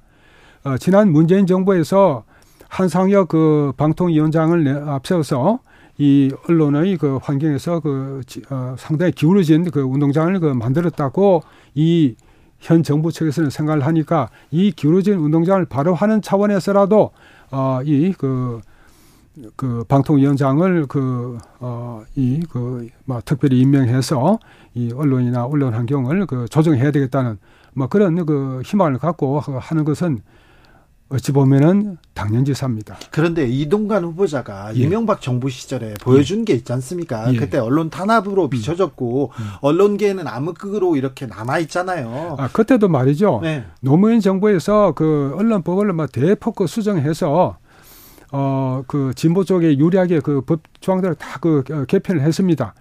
이 이명박 정부가 들어서고 나서 제일 처음 착수한 일이 바로 이 언론법의 개정 문제였습니다. 거의 그 과정에서 뭐 이동관 어, 특보가 아, 좀뭐 개입 어, 했, 뭐 했는지는 잘 모르, 뭐 저는 정확하게는 잘 모르겠습니다만 그 내용은 제가 잘 파악하고 있습니다. 그래서 그, 이 언론법을 그, 어, 이, 그, 보, 보수 쪽에, 아, 또 균형에 맞추도록 그 많이 그또 개정을 했죠. 언론 지형이 어. 보수한테 그렇게 불리하지 않지 않습니까? 보수적인 언론사가 훨씬 더 많고요. 보수적인 또 어, 진행자들이 훨씬 많지 않습니까? 그 생각이 나름인데 지금 그 윤석열 정부가 또는 뭐 그, 뭐그 다음에 그 보수 정권이 이어지지 않는다 그러면 진보 정권이 들었을 때 제일 먼저 그 바로 또 이 언론 그 환경을 그 어, 바꾸려고 그 어, 놓을 겁니다. 네. 그건 불가피합니다. 아무튼 공산당 발언은 어떻게 들으셨어요? 그 전체 맥락에서 들은 것은 뭐 제가 그 별 문제가 없다고 생각하는데 그 언론에서 이제 그 마치 그 KBS나 그 MBC가 예. 뭐 공산당의 그뭐 준하는 막 그런 어뭐 기관으로 어떤 바뀐 것처럼 막 그런 그 뭐 의감을 그 주는 네. 듯이 막그 보도가 됐는데 네. 만약 그렇다면 그는 그 잘못된 것이죠. 그러나 그 이동관 특보의 그 본래 말씀하고는 조금 차이가 나지 않습니까? 네, 알겠습니다. 자, 어, 자 이동관 아무튼 이동관 위원장 얘기가 계속 될 것 같습니다. 자, 예. 어, 한동훈 장관의 일거수 일투족도 화제인데요. 어떻게 예. 보십니까? 어, 그, 뭐, 그 문제에 관해서 뭐 제가 지난번에 그 말씀드렸죠. 어, 뭐 다른 데서 그 제가 그. 어, 말을 저한테 했습니다만 저희한테도 말씀하셨어요. 예, 예, 예. 출마는 안 할 거다 그렇게 얘기했죠. 어, 아니요, 뭐, 한, 그 한 장관이 네. 어, 본인이 어, 그, 이 정치계 정계 쪽으로는 뭐 나가지 않을 것이다, 아, 안- 않고 싶다. 네. 그리고 말해서 또 윤석열 대통령이 그 양해를 하셨다는 막 그런 말은 전해 들었는데, 네, 어, 그는 뭐 우리가 잘 알다시피 그 총선이라고 하는 것은 양 진영에서 어, 가용 자원을 모두 내세워 가지고 한판 승부를 벌이는 거 아닙니까? 예, 근데 이 한 장관이라는 아주 훌륭한 그 이 자원이 있는데 이 자원을 그대로 빼먹고 어 그대로 그 총선을 치를 리는 만무할 것이 아닌가. 네. 뭐 그래서 저는 뭐저 제가 예측하기에는 아 연말이 가기 전에 네. 한 장관이 결국은 그 네. 정치권의 그 부름에 응할 것이 아닌가 생각합니다. 예. 아주 훌륭한 자원입니까? 정치적 자원입니까? 한동훈, 한동훈 여하튼? 뭐 그 한 장관이 어 지금 그 국민들 사이에서 네. 어 이 뭐 이 보수에 한정된다는 그런 측면이 있습니다만은 네. 어 그 지지자들이 만만치 않죠. 자 원희룡 장관은 어떻게 보십니까? 어, 원희룡 장관도 어, 제가 생- 어, 뭐 듣기로는 어, 국회 어, 저그 총선에 출마하려고 하- 네, 한다는 어, 말 전해 들었습니다. 네. 예. 자, 이동관 방송통신위원장도 예. 만약에 그 어, 대선 대선 가도에 이렇게 뛰어드는 거 아닌가 그런 하는 사람도 있어요. 글쎄요. 그- 어, 요번에 그 보니까 그 이동관 그 특보가 이제 뭐 이 방통위원장이 마치 그 총리급으로 막 격상된 것 같은 뭐 그런 그 분위, 어, 이, 이, 이 분위기를 그 지금 자아내던데 어, 그렇다고 해서 그 제가 아는 한그 이, 이 특보는 뭐 그런 욕심까지는 가지지 않을 겁니다. 그렇습니까? 예. 자 민주당도 좀 물어보겠습니다. 예. 이재명 대표는 어떤 길을 가게 될까요? 아, 글쎄요. 그 결국 그 사본 리스크를 그 벗어난다는 건 어렵지 않을까. 아, 그래서 결국 그 뭐 혁신이 지금 뭐 그 하고 있습니다만은 네. 그게 무슨 의미가 있습니까? 아, 결국 그거는 뭐 그, 그거 치우고 아, 비대위로 가야 되지 않겠습니까? 비대위로요? 예. 비대위로. 어, 비대위로 간다는 얘기가 조금 있긴 한데 예. 비대위로 결국 비대위로 갑니까? 비대위로 가면 또그 이재명 대표는 그대로 이렇게 있는 거잖아요. 뭐 있을 수도 있고 없을 수도 있는데 그러나 어쨌든 그 비대위가 그 정권을 행사하는 거죠. 예. 비대위 체제로 민주당은 넘어갈 수밖에 없다. 그렇죠. 그렇게 보십니까? 조국 전 장관의 행보는요? 그럼 뭐 제가 그 벌써 그 지난해에 네. 그조 조 장관이 그 결국 그 총선에 그 출마할 것이다. 네. 어, 조 장관으로 봐서는 어, 그 길이 어, 뭐그 자기가 걸어갈 수밖에 없는 길이다. 뭐 그렇게 뭐그 말하고 나서 제가 엄청 그 비난을 받았죠. 네. 이 보수 진보 양쪽에서 막 저를 예. 뭐그이뭐 많은 그 비난을 했는데 네. 어, 결국은 그 제 말대로 되고 되고 가고 있지 않습니까? 어, 뭐 그런 측면도 좀 있어요. 그뭐 처음에는 변호사님만 얘기했는데 예. 그나 나 그 다음부터는 그런 기사 많이 나왔죠. 그런 그렇죠. 어. 그렇게 예측하는 분들도 많고요. 예. 그건 뭐그 결국- 제가 그뭐 그 조교수 편을 들어서 그런 것도 아니고 예. 이조 그뭐 제가 이제 객관적인 입장에서 볼 때 조 교수는 그 이 그 가진 그 정치적 자산이 그 예. 탁월한 것이죠. 예. 야권에서는 어 이 그 어, 어느 누구도 어, 예. 조, 어, 조 교수와 비, 비견할 만한 어, 그런 분이 그 잘 없는 것 같고 또 이 조 교수가 처한 어, 상황이 네. 어, 이 일상의 그 복귀를 위해서는 총선 쪽으로 그 가지 않을 수가 없는 그런 절박한 상황이 있거든요. 네. 그래서 그래서 저는 저는 그 정치 어, 정계로 그 다시 들어갈 것이다. 그렇게 예측을 했던 것이고 예. 결국 그 예측이 어, 차츰 차츰 뭐 실현되고 있지 않습니까? 그렇습니까? 음, 김건희 여사는 휴가 다녀와서 어떤 행보를 보일까요? 아 글쎄요, 뭐 제가 뭐 아는 게 있겠습니까? 아, 그렇습니까? 네, 이거는 아, 뭐, 변호사님 모르시는 것도 있구나 이런 생각도 좀 합니다. 근데 예. 지금껏 대결 국면 너무 이렇게 계속됐습니다. 대화도 안 하고 협치도 안 그렇죠. 하고 그렇죠. 그 모든 문제를 이렇게 예. 정쟁화하고 예.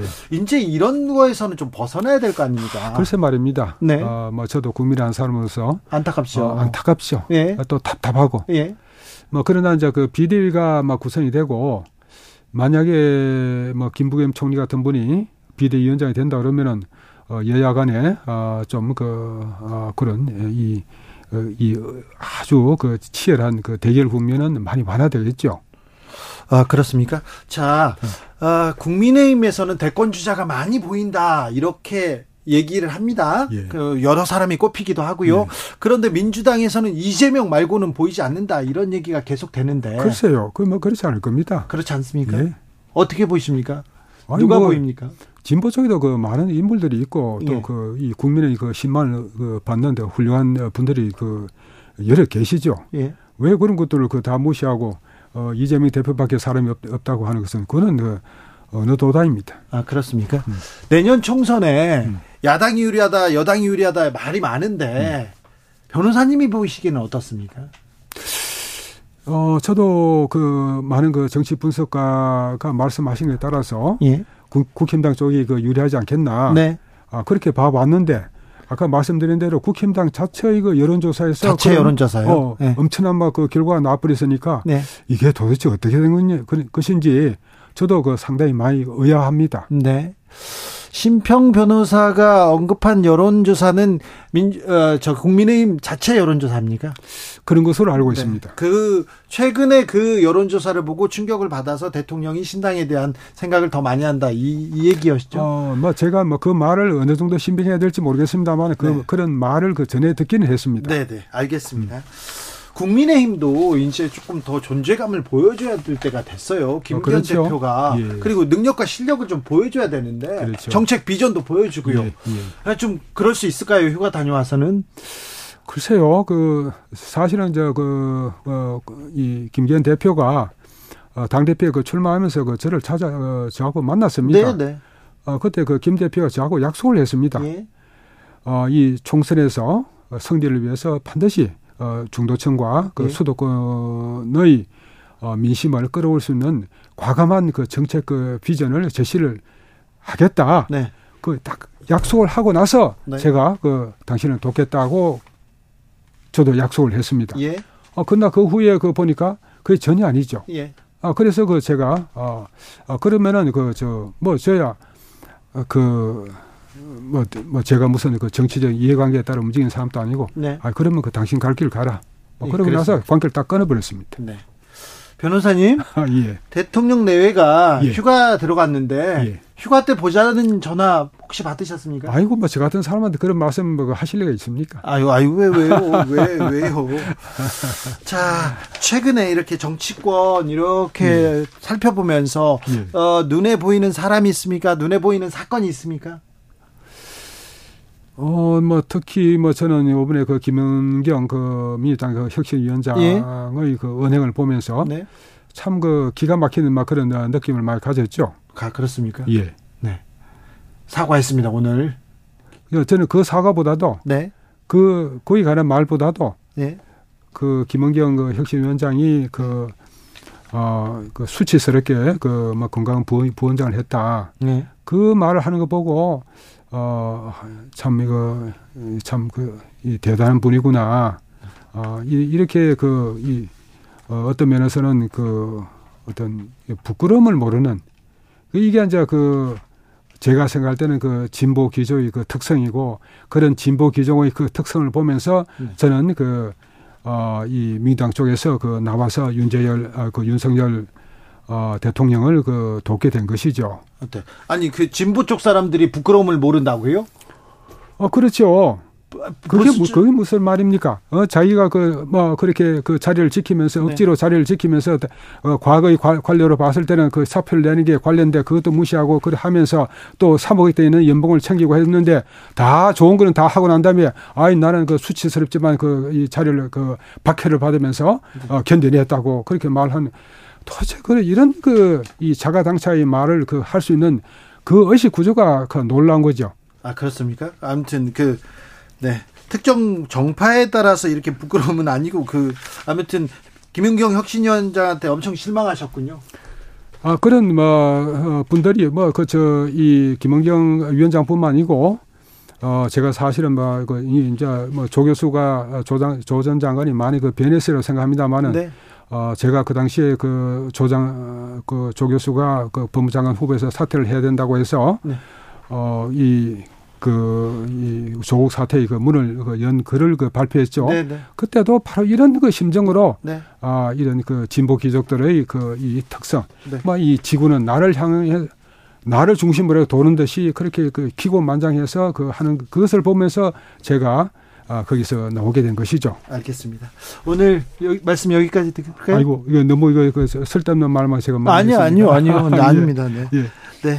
말씀 잘 들었습니다. 예, 예, 예. 심평 변호사였습니다. 예, 수고했습니다. 교통정보센터 다녀올까요? 임, 아, 네.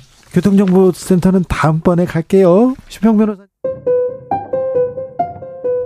정치 피로, 사건 사고로 인한 피로, 고달픈 일상에서 오는 피로. 오늘 시사하셨습니까? 경험해 보세요. 들은 날과 안 들은 날의 차이. 여러분의 피로를 날려줄 저녁 한 끼 시사. 추진우 라이브.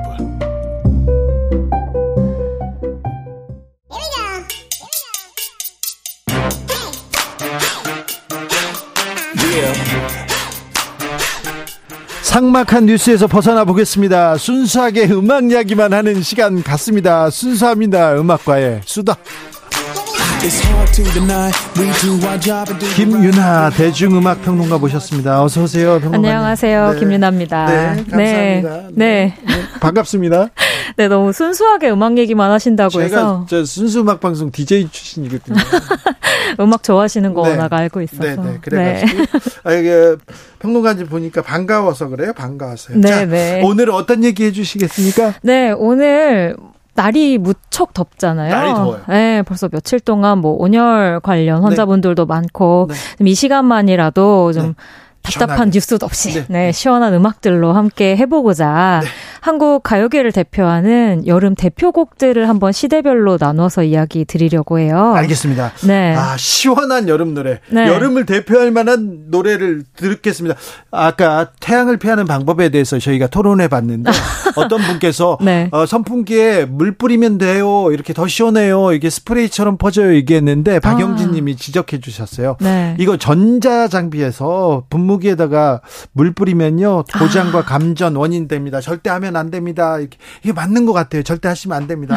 자, 네. 음악 들으면 됩니다. 자, 김윤아 평론가한테 음악 자 들어가 보겠습니다. 네네. 자, 그래서 첫 번째 네. 여름하면 이제 여름 곡들을 제가 시대별로 꼽다 보니까 이 여름 노래라는 게 확실히 그 시대 인기곡과도 굉장히 연관이 많이 되어 있고요. 네. 또 한편으로는 인기곡이다 보니까 그 시대에 유행하는 장르, 네. 뭐 스타들과도 정말 깊게 관련이 돼 있더라고요. 네. 그래서 한 50년 정도 저희가 짧은 시간에 훑어볼 텐데 50년요. 네, 네. 일단은 어, 눈물 젖은 두만강은 안. 됩니다. 네. 그 정도는 네. 하지만 소양강 처녀도 안 됩니다. 네. 아, 그거보단 조금 최근이긴 한데 최근은, 네. 네, 하지만 70년대부터 한번 70년대요? 네, 여름을 대표하는 곡 가 보도록 할 텐데요. 네. 첫 곡으로 준비한 곡이 1972년작입니다. 72년요? 윤형주 씨의 예. 라라라 라라라. 준비해 봤습니다. 음악 깔아주시나요? 네. 아, 살짝 깔아주시는군요. 음악 방송인데요. 예, 예. 네. 랄랄라요? 이게 예. 라라라라고 하면 네. 무슨 곡이지 하시는 분들 그러니까요. 계신데 조개 껍질 묶어 아, 그럼요.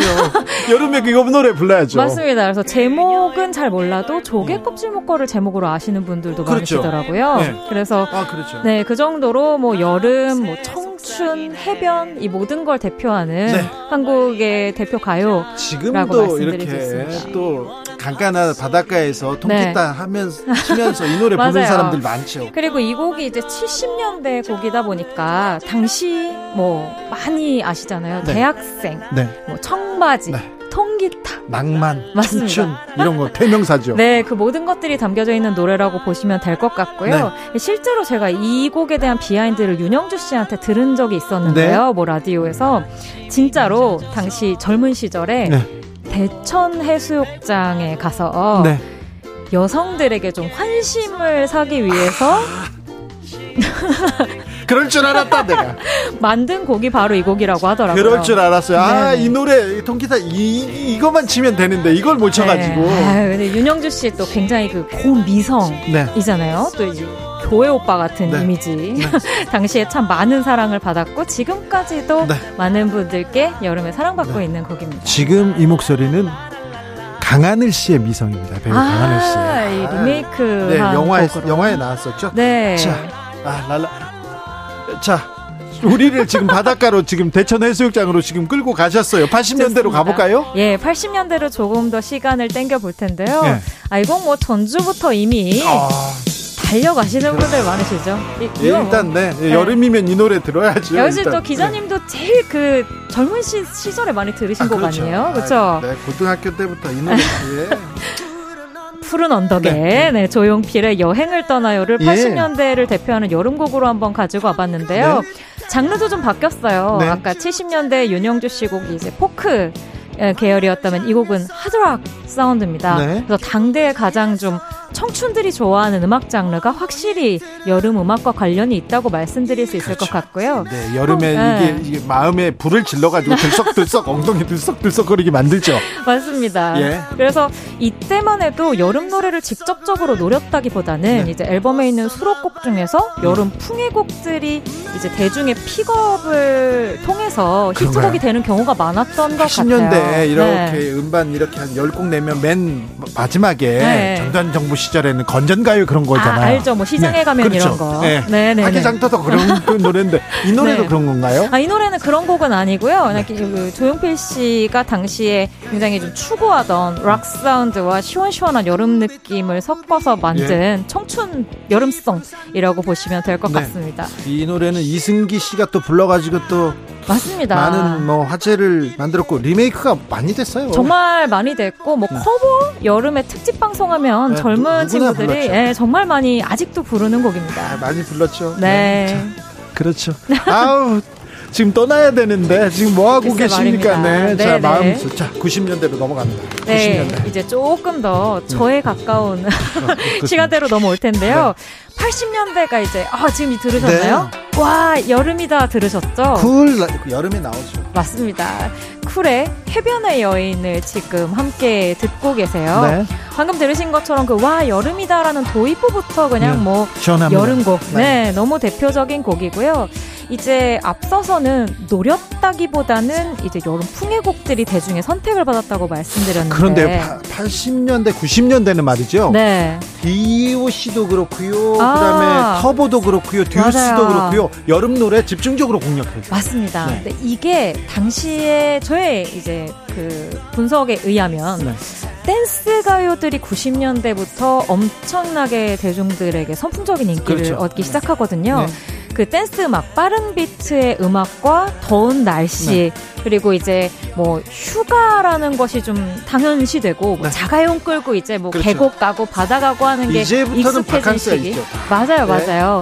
그렇다 보니까 그런 어떤 시대와도 걸맞는 네. 정말 여름만을 겨냥한 곡들, 팀들이 등장을 하기 시작했고요. 그렇죠. 그 가운데 대표적인 팀이 바로 이 네. 쿨이라고 보시면 될 것 같습니다. 네. 아, 네. 참.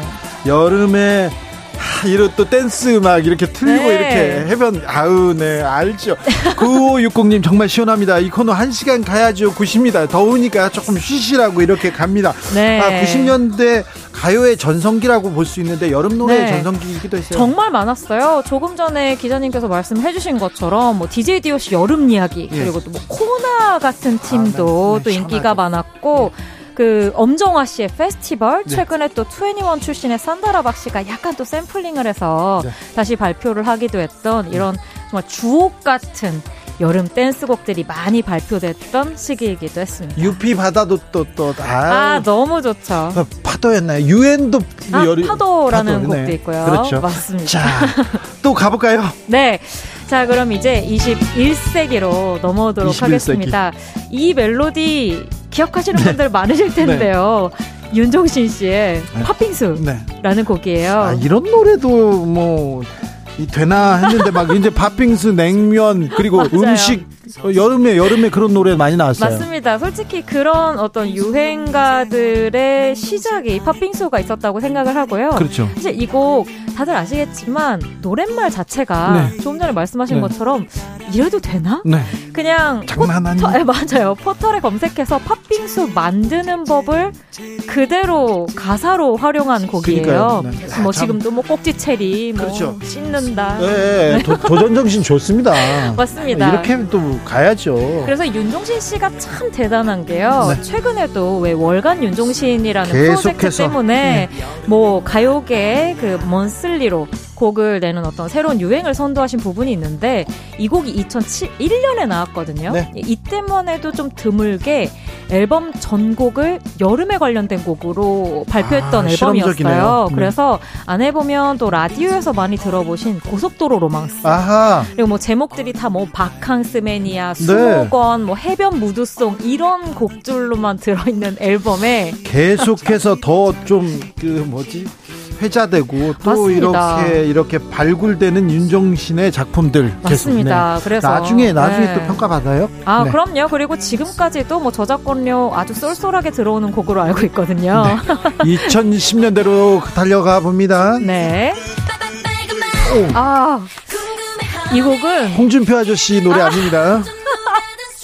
아, 이제 이 곡은 조금 전에 여기 네. 오면서도 라디오에서 나오더라고요. 뭐 지금 그냥 네. 여름을 대표하는 곡이 되어버린 그렇죠. 레드벨벳의 빨간 맛 준비를 해봤습니다. 이때만 해도 케이팝 아이돌이 점령했는데 네. 또 근데 레드벨벳 하고 그다음에 블랙핑크 아 좋아하시나요? 아 좋아하죠. 안 좋아하는 사람 있나요? 그러니까 이거 좋으라고 만든 네. 네, 팀과 곡들이니까요. 예. 이 까- 빨간 맛 같은 경우에는 레드벨벳의 대표곡이기도 하고 네. 또 케이팝 scene에서 2010년도에 발표된 여름곡 가운데서도 대표곡이에요. 네. 뭐 빌보드 같은 곳에서도 2010년대 최고의 케이팝 100곡 뭐 이런 거 선정하면서 네. 노래가 굉장히 세련됐어요. 네, 이 곡을 2위로 뽑았습니다. 아, 그래요? 1위가 아이유의 좋은 날이었었거든요. 아. 그래서 정말 뭐 시대를 대표하는 댄스곡이자 여름곡이라고 할 수 있겠고요. 자, 2020년대로 또 달려가 봅니다. 네. 이 노래 많이들 기억하시죠? 이제부터 좀 안 들려요. 저는 죄송합니다. 그러세요? 이 곡은 네. 3년 전 네. 정말 선풍적인 인기를 끌고 왔던 싹쓰리의 다시 여기 바닷가라는 아, 곡이에요. 그러니까. 아시죠? 네. 이 유재석 그리고 네. 이효리 비 이렇게 세 사람이 만들었던 유닛 그룹이었어요. 저는요, 사실은 그런데 네. 그 무도에서 매우 많은 히트곡이 나오고 이렇게 어. 예능에서 곡을 만드는 거 좋은데요. 네. 좋은데 잘 안 됐습니다. 아, 그리고 당시에 좀 그런 비판도 있었어요. 네. 너무 방송의 힘이 네. 훨씬 이끌어가는 게 아니냐는 이야기도 있었는데. 그래서 저는 조금 네. 그랬어요. 그런데 제가 이제 이 곡을- DJ로서 이 곡을 네. 가져온 제 이유는. 네. 예, 최근에 진짜 한 5, 6년간 변치 않고 이 시대 정신으로 이야기가 되는 게 뉴트로 그리고 리메이크 붐이에요. 이곡 같은 경우에도 쿨이나 뭐 네. 코요테 이런 팀들을 의식하면서 혼성 3인조 그룹으로 이 싹쓰리를 만들고 그때 풍으로 음악을 만든 거였거든요. 알겠어요. 지나가겠습니다. 네. 최근에 트렌드를 설명드리고 싶었습니다. 자, 마지막 곡은 자, 최근 네. 그는 지금 2020년대를 대표하는 뉴진스입니다. 올해 여름 하면 이 곡을 떠올리시는 분들이 많지 않을까 싶어서 한번 준비를 해보기도 했는데요. 네. 이제는 사실은 뭐 한국에서 나온 여름 노래라고 해서 한국에서만 인기가 있는 게 아니고요. 뉴진스가 빌보드 지금 1위를 찍었어요. 맞습니다. 오늘 이제 빌보드 앨범 차트에서 1위를 차지했다는 소식, 그리고 triple 타이틀이 전부 빌보드 100 어, 싱글 차트에 차트인했다는 소식이 전해지기도 했죠. 네. 네, 정말 세계적으로 아마 2023년의 여름을 떠올리면 이 시원한 댄스팝 기억나시지 않을까 싶습니다. 네, 알겠습니다. 네. 아, 오늘 너무 너무 좋았는데 벌써 네. 끝났어요. 아니 너무 짧아가지고 예. 이거 뭐 한번 거의- 더 해야 되겠어요. 아, 저 이거 안 되겠는데요. 네. 어, 다음 판에는 어, 겨울 노래로 할까요? 여름에 듣는 겨울 노래 시원한 노래를 해야 됩니까? 뉴진스의 슈퍼샤 들으면서 어, 김유나 평론가 보내드릴게요. 네. 잘 갔어요. 고맙습니다. 또 오세요. 네, 감사합니다. 교통정보센터 다녀오겠습니다. 임초희 씨.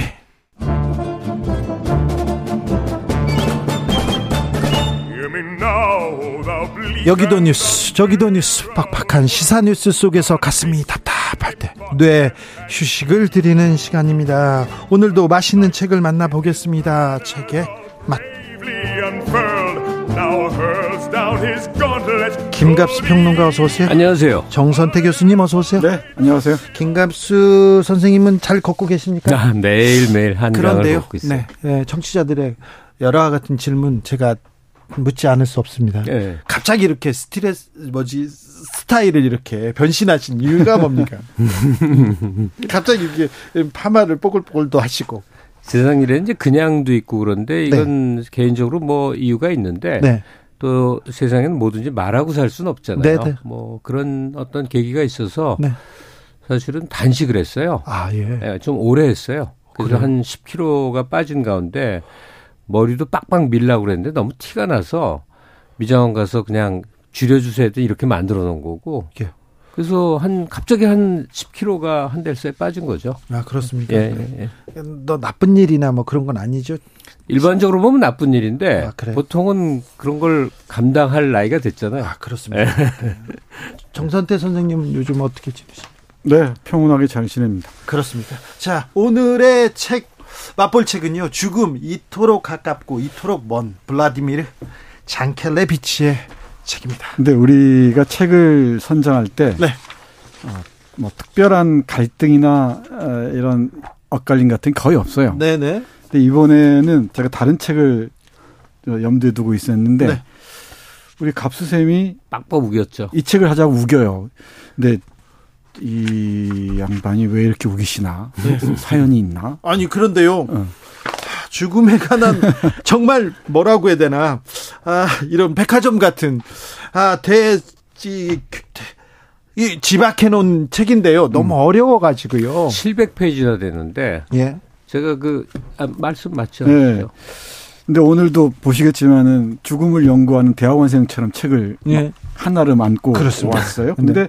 제가 어, 부랴부랴 이 책을 주문해서 읽는데 또 여기 와서 방송국에 와서 앉아서 얘기를 하는 게 너무 어렵다는 거예요. 아 그래요? 근데 저는 거꾸로 아주 재밌게 읽었습니다. 아 그래요? 네. 근데 에, 좀 이따 말씀드리겠지만은 좀 몰랐어요 이, 이 사람을. 네. 블라디미르 죽음의 철학자예요. 죽음의 철학자. 아이 책이 대단합니다. 아 그렇습니다. 네. 아주 그. 오늘의 책 내용 들어가기 전에 잠깐 전후 맥락을 좀 얘기를 해야 되겠는데 그 뭐 죽음이라는 거는 살아있는 모든 사람의 관심사잖아요. 예. 그래서 그와 관련된 뭐 에세이나 뭐, 뭐. 칼럼들. 이, 예, 이런 책도 많은데 이제 남의 글을 읽다 보면 자꾸 장켈레비치라는 사람이 인용이 많이 돼요. 네. 잘 모르겠는데 뭐 굉장한 사람인가 보다 이렇게 생각을 하고 특히 이제 음악 이 사람이 음악 학자이기도 네. 하거든요. 그 음악 전문서 클래식 관련 읽으면 장켈레비치 이름이 또 많이 나온단 나와요. 말이에요. 네.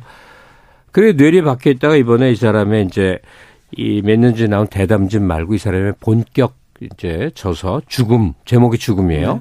나왔다길래 이건 읽어야 된다. 그리고 이제 딱 이제 시작을 했는데 이게 죽음이 죽음인 거예요 읽는 게 네. 뭐라고 잘 안 잡히는 책 있죠. 예. 특히 프랑스 이 사람이 솔본대 교수 오래 한 사람이고 당시 이제 뭐 사르트르 구조주의 무슨 뭐 막시즘 뭐뭐 뭐 실존주의가 그러니까 주류 철학이 난리칠 때 이 사람은 혼자 딴 거한 네, 사람이에요. 부정하고. 뭐라 도저히 뭐라고 설명할 수 없는 것에 대하여 이런 게 책 제목이에요. 예. 그런 그 약간 음, 애매모. 옆으로 벗어난 괴상한 거에 대해서 깊은 천착을 하는데 너무 존경하는 사람이 많아요, 이 사람. 장켈레비치에 대해서. 네. 그래서 오늘 제가 책을 여러 권 갖고 온 이유가 있는데 그래서 잠깐 말이 길어졌습니다만 죽음이라는 모두의 관심사에 대해서 네. 일단 이 얘기부터 할게요. 인생의 어느 시점에 죽음에 대해서 관심이 생겼고 좀 깊이 알기 위해서 책을 읽어야겠다. 그러면 그 예일대 최대 명강이라고 해서 너무너무 유명한 네. 책이 있어요. 네. 제목이 죽음이란 무엇인가? 이 셸리 케이건 교수인데 네. 아주 독특한 분위기를 가진 분이죠. 근데 이거는 정말 평범한 시민들도 죽음에 대한 다차원적인 성찰을 할 수 있게 아주 접근이 쉬운 책이에요. 예. 이거 한 권을 읽으면서 어, 살아있는 것의 예, 의미, 내가 살, 내가 이 세상을 떠난 이후에 세- 그 존재, 영혼은 계속되는가에 대한 궁금증서부터 모든 것이 잘 정리돼 있어서 사실은 이 셸리 케이건의 죽음이란 무엇인가가 먼저 소개돼야 될 책이고요. 네.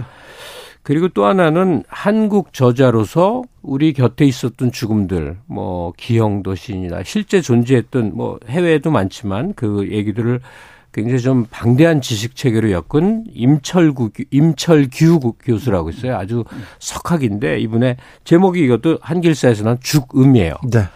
이런 책들을 먼저 접하시는데 뭔가 도전 의식이 강력하신 분들, 한여름에 땀 흘리면서 어려운 거 한번 섭렵하겠다 하시는 분들은 오늘 소개해드리는 장켈리비치의 죽음 도전해 보실 만합니다. 장켈레비치의 죽음 이 책 속으로 들어가 보겠습니다. 아 정선태 교수님을 이렇게 끌어당긴 문장들이 있습니다. 네, 자꾸 어렵다 그러시는데 네.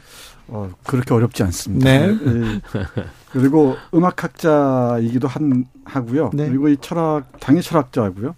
이 문학에 대해서도 해박한 그 지식과 관, 관심을 보여주고 있습니다. 네. 그리고 그런 어, 이유인지 모르겠지만은 문장이 음악적이면서 되게 네, 시적이에요. 시적이죠. 그리고 이 메타포도 아주 풍요롭고요. 아, 일테면 우리 죽음을 생각할 때 늘 그러잖아요. 수없이 많은 그러니까 그 행정가들이 좀 보는 죽음이 있는가 하면은 네. 또 타인들의 죽음이 있는데 정작 자신의 죽음에 대해서는 깊이 생각하지 않는다는 거죠. 예. 그 부분 잠깐 읽어보겠습니다. 뭐라고 얘기하는지 보시죠. 타인의 죽음이란 나에게는 덧없이 평범한 우발적인 사고의 하나입니다. 그리고 역으로 나 자신의 죽음은 우주 자체에게 우주 자체에게는 그리 대단한 재앙이 아닙니다. 그것은 일반 질서를 조금도 어지럽히지 않고 사물의 정상적인 운행도 전혀 방해하지 않는 미미한 잡사이며 별것 아닌 소실입니다. 우주의 충만함 속에서는 비워진 자리가 곧바로 메워집니다.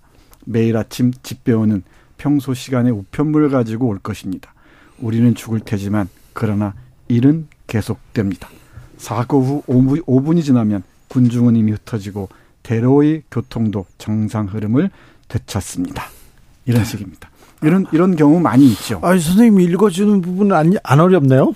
쏙쏙 들어오는데 네. 그게. 네. 아, 아, 제가 어렵습니다. 제가 이제 괜히 어렵다고 말한 것 같긴 한데 하여간 그 장켈레비치의 논지는 이건 것 같아요. 인간이 살아있는 자들이 이해하고자 하는 모든 죽음은 허구다. 그러니까 파악할 수 없다는 거예요. 그래서 그 죽음이란 상태를 이제 신비. 이 장켈레비치가 쓰는 용어대로면 존재 비존재거든요. 이제 비존재가 이제 죽음의 상태인 거죠. 죽음 자체는 살아있는 모든 얘기 이제 신비의 영역인데 이 책의 맨 마지막 챕터를 가면 이제 모든 얘기가 사실 설명이 돼요. 결국 그게 환원이 돼서 삶이 신비란 얘기인 것 같아요.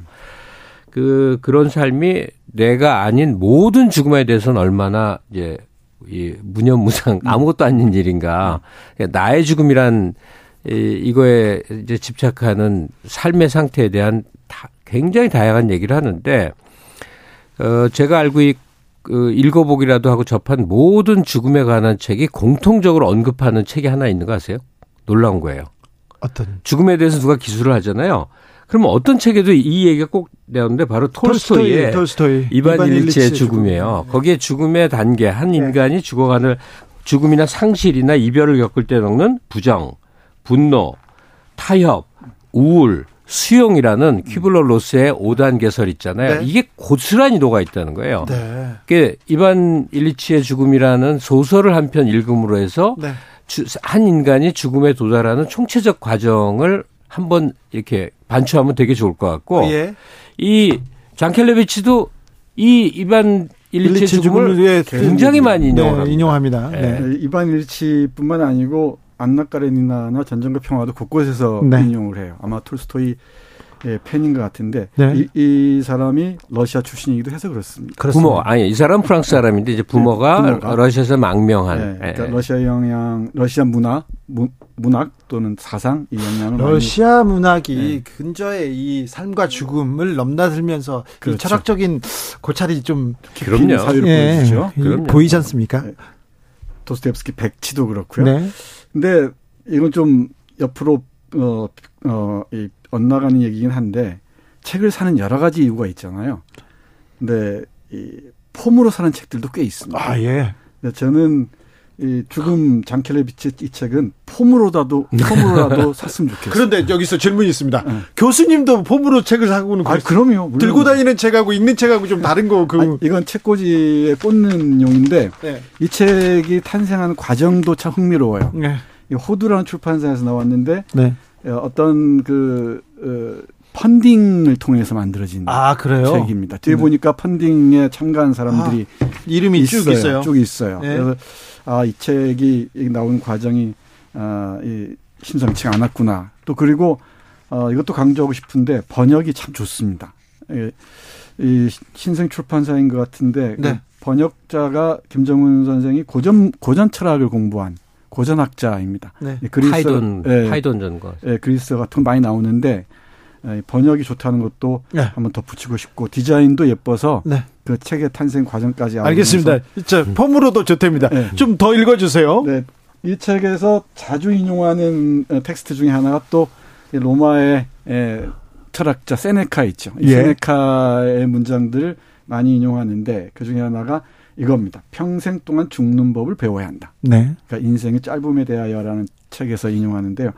어, 이, 이 책의 핵심적인 그 논거이기도 한 것 같습니다. 이 죽음에 대해서 이렇게 길게 얘기하는 건 우리가 평생 동안 죽은, 죽는 법을 배워야 하기 때문이라는 것이죠. 네. 이, 이와 관련한 짤막한 문장 한번 보겠습니다. 죽는 법을 배우는 것이 평생의 일이며 이 공부는 기술 훈련과는 달리 끝이 없어 언제나 미완에 머무른다는 사실 자체가 이러한 준비의 지지부진한 성격을 증명할 수도 있을 것입니다. 세네카는 더없이 영감에 차 있던 어느 날 루킬리우스에게 보내는 편지에서 의지함은 배우는 게 아니다라고 썼습니다. 이를 본떠 죽음은 배우는 게 아니다라고 말하면 어떨까요? 죽음에 대한 준비란 어쩌면 단순한 허풍일지도 모릅니다.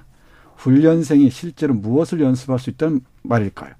분할할 수 없는 단순한 동작은 배울 수 없습니다. 우는 이어지는 겁니다. 네. 그러니까 끊임없이 이 죽는 법을 배워야 삶을 더 빛나게 살 수 있다는 그런 의미인 것 그렇죠. 같습니다. 죽음을에 대한 그 철학자들은요 죽음을 생각해야 잘 살 수 있다 이렇게 그거죠. 네. 죽음을 얘기하는 건 삶을 얘기하고자 함인데 네. 그래서 많이 인용이 되는 건 이제 카, 카프카, 예. 프란스 카프카가 남긴 그 한 귀절이에요. 뭐냐면 삶이 소중한 것은 언젠가는 끝나기 때문이다. 네. 그죠? 언젠가는 끝나기 때문에. 그래서 이제 출발하는 이제 많은 생각들이 있는데 제가 마무리처럼 하고 싶은 얘기는 저도 이건 뭐 언젠가 책에서 읽은 거지만 문명화 과정이라는 책이 있었어요. 노, 노베르트 엘리아스 책인데 이제 현대인의 비극 중에 하나가 죽음이 멀리 있는 거래요. 죽음이 이 아버지가 안방에서 돌아가시는 게 아니라 병원에서 죽으면서부터 이제 비극이 출발됐대요. 아, 예. 죽음이 뭐- 그래서 모든 죽음은 놀라운 사건, 경악할 만한 일, 큰 문제라고 생각하게 됐대요. 근데 사실은 죽음은 일상에서 언제나 얘기하고 우리 곁에 있는 것이고 누군가가 죽고 또 누군가 태어나는 순환 과정이어서 그냥 삶 속에서 언제나 죽음에 대해 얘기하고 죽은 자를 떠올리고 나의 죽음을 서- 예, 말해보고 죽음이 우리 곁에 언제나 있는 상태가 사실은 아주 명랑한 삶의 상태다. 이렇게 얘기하는 거죠. 그래서 이 책의 마지막 부분에 이 작은 제목이 존재했다, 살았다, 사랑했다입니다. 네. 에, 이, 이 챕터 아래 에, 이런 문장이 있어요. 피안이 하나의 의미를 가지기 위해서는, 그러니까 저 세상이 의미를 가지기 위해서는 차 안의 충만함과 밀도와 비길 데 없는, 비길 데 없는 맛의 경의를 표해야 합니다. 네. 그래도 다시 그래서 다시 우리는 이 긍정적인 충만 자체로 되돌아갑니다. 여기 감동하셔야 되는데 피안이 하나 저 세상이 하나의 의미를 갖기 위해서는 이 세상에서 삶이 충만해야 한다는 거예요. 네. 충만하고 아, 빛나야 한다는 것이죠. 이런 그 밀도를 에, 촘촘한 밀도를 갖추고 있어야 한다는 것이죠. 네, 알겠습니다. 그래야 저 세상도 우리에게 뭐, 저 세상도 아름답게 바라볼 수 있다는 것입니다. 거기서 감동해야 되는데 죄송합니다. 네. 놓쳤습니다. 네. 죽음, 사랑 뭐 이런 테마처럼 이제 개똥 철학에 빠지기 쉬운 게 없잖아요. 예. 그러다 보니까 이렇게 진지한 책으로 한번 접근하는 건 좋은데 예. 개똥 철학 투로 얘기를 하자면 당장 우리 얘기 나눈 세 사람도 예. 뭐 그리 오래지 않은 미래에 이 세상에 없단 말이죠. 아, 그렇죠. 그러니까 단 한 명도 불사의 존재는 없어요. 그렇죠. 예. 근데 이제 이 불사 그러니까 죽지 않는다는 것만큼 비극이 없다는 거죠. 우리가 언젠가는 이 수명이 끝나기 때문에 가치를 갖고 의미를 갖고 그렇죠. 지금 이 순간이 이제 소중해지는 것이니까. 네. 예. 살아있는 상태에서 아글바글 싸우는 사람들 이제 그 머지않아 죽는다는 생각 좀 하면 네. 좀, 좀 나, 좀 여유로워지지 않을까요? 그게 참 아이러니죠 역설이죠. 유한하기 때문에 의미가 깊다는 것. 그러니까요. 네, 예, 그 얘기를 계속해서 반복 변주합니다. 모든 죽음에 언제나 새로운 평범함은 사랑의 아주 오래, 오래된 새로움을 닮았고 모든 사랑에 아주 늙은 젊음과도 닮았습니다. 어떻게 이렇게 또 생각하고 이렇게 네. 말씀하시지? 대단히 문장이 시적이어서 어, 이, 이 음미할수록 네. 깊은 맛이 우러나요. 그렇습니다. 네, 그러니까 어, 한 눈에 예, 한 번 보고 딱 전체를 파악하려고 하지 마시고 예. 천천히 유예한 미루면서 어, 찬찬히 맛보시면은 이 책의 저 깊은 곳으로 빠져들 수 있을 그러면 것 이렇게 같습니다. 정리해야 되겠네요. 정말 폼나는 독서하시려면 오늘 소개하는 장 켈레비치의 죽음. 네. 블라 장 켈레비치가 아니에요. 붙여서 장 켈레비치입니다. 블라디미르 장 켈레비치. 네. 그리고 죽음을 진짜 제대로 알고 싶다 그러면 셸리 케이건의 죽음이란 무엇인가 이 책을 권하고요. 아이고 이렇게 공부한다고 죽음을 또 이렇게 알 수는 없는데 죽음에 대해서 계속 고민하고 생각해야 될 것 같아요. 네. 확실히 그렇습니다. 네. 그 죽음에 대해서 고, 고민하다 보면 좀 겸손해지고 예. 좀 탐욕도 줄어들고 그리고 예. 싸움도 좀 네. 줄 그러지 않을까요? 그리고 좀 잘 살아야겠다. 예. 예. 같이 좀잘 네. 살았으면 잘 그렇죠. 살았으면 좋겠습니다. 네. 아, 죽음, 삶에 대해서 고민해 봤습니다. 블라디미르 장켈레비치의 죽음 이토록 가깝고 이토록 먼 함께 읽어봤습니다. 김갑수 평론가 정선태 교수님 감사합니다. 고맙습니다. 네, 고맙습니다. 아, 속보 말씀드립니다. 분당 서현역에서 묻지마 칼부림 사건이 있었습니다. 10여 명의 부상자가 나왔는데요. 용의자는 긴급 체포됐습니다. 아, 여러분께서는 평안하시길 빕니다. 저는 내일 돌아오겠습니다. 주진우였습니다.